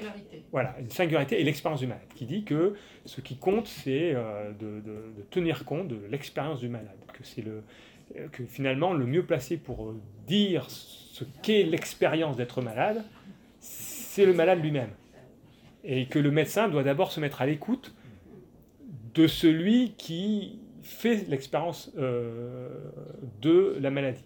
Et le médecin ne peut se mettre à son écoute que parce que lui-même euh, peut tomber malade et a vécu lui aussi l'expérience d'être ma- d'être malade.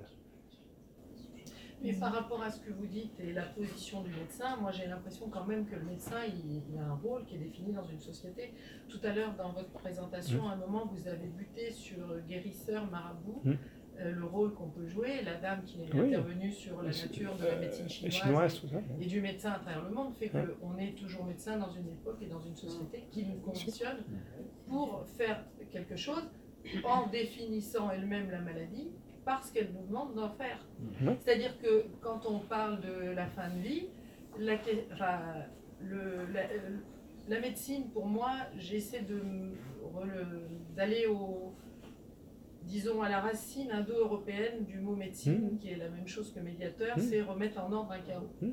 Euh, après, beaucoup de gens remettent en ordre un chaos, et des fois, c'est euh, votre voisine de palier qui remettra en ordre le chaos, pourtant, elle n'est pas médecin.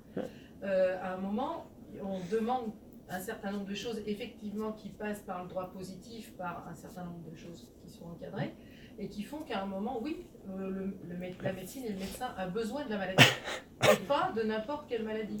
Et quand on choisit de confier au médecin le, le rôle, par exemple, de réaliser des IVG ou de s'occuper de la fin de vie, euh, le médecin va se transformer par rapport à ces Mhm. demandes qui arrivent vers lui et qui, à un moment, euh, est- éche- enfin, échouait, je ne sais pas comment on dit, euh, Échou- échoue. à- voilà, à, à- à d'autres gens. Mhm. Et je me demande si, quand on parle de la fin de vie, la vraie question n'est pas comment on arrive à accompagner un patient qui a une interrogation et une demande par rapport à sa fin de vie, et si le moyen n'est pas euh, presque le détail qui arrive quand euh, les choses ont été, euh, j'allais dire, éclaircies de concert. Quoi. Alors, je, je vais, ré- ma réponse sera, sera- sera très brève. C'est que la- la- ce que vous venez de dire, effectivement, vous, vous êtes plutôt dans la tradition, dans ce fameux débat, du côté de Nordenfeld, du côté justement que la médecine est toujours, il faut toujours la définir par, dans une société, etc. etc. Donc, euh, tout ce que vous dites, c'est effectivement euh, euh, très bien. Sachez simplement que la position que vous avez, qui est légitime, etc., elle, est, elle, fait l'objet, elle a fait l'objet de controverses, et qu'il y a des, et qu'il y a des d'autres, il y a des philosophes qui, qui sont, enfin, et pas seulement des philosophes, qui, bah, Christopher Bourse par exemple, ne serait pas d'accord avec vous. Voilà. C'est juste pour vous dire que, en fait, la manière dont, dont on peut, dont vous présentez la chose, euh, euh, elle, elle peut faire, enfin, elle fait débat, elle peut faire difficulté, et que certains ne sont- seront pas d'accord. Mais alors, je précise simplement par rapport à la manière Hmm. dont euh, vous, vous- vous Enfin, ce que, ce que- ce que je- Vous comprenez ce que je dis Oui. Je précise juste une chose, c'est que je pense que dans tout ce que les gens ont dit, la- la vérité est euh, partout, et que effectivement, euh, si, si quand moi je, présente cette chose-là, je la présente dans la société dans laquelle je vis. Oui, oui, donc, donc c'est-à-dire Oui. je réponds par rapport à une pratique qui est euh, la mienne. Ouais, Ça c'est ce que. c'est- Mais, mais c'est- mais ouais. ce que je veux dire, je, je- je ne dis pas que c'est une théorie absolue, parce que je reconnais parfaitement qu'effectivement, en d'autres lieux et dans d'autres temps, euh, on peut présenter les choses d'une manière tout, à fait D'accord, différente. Et donc.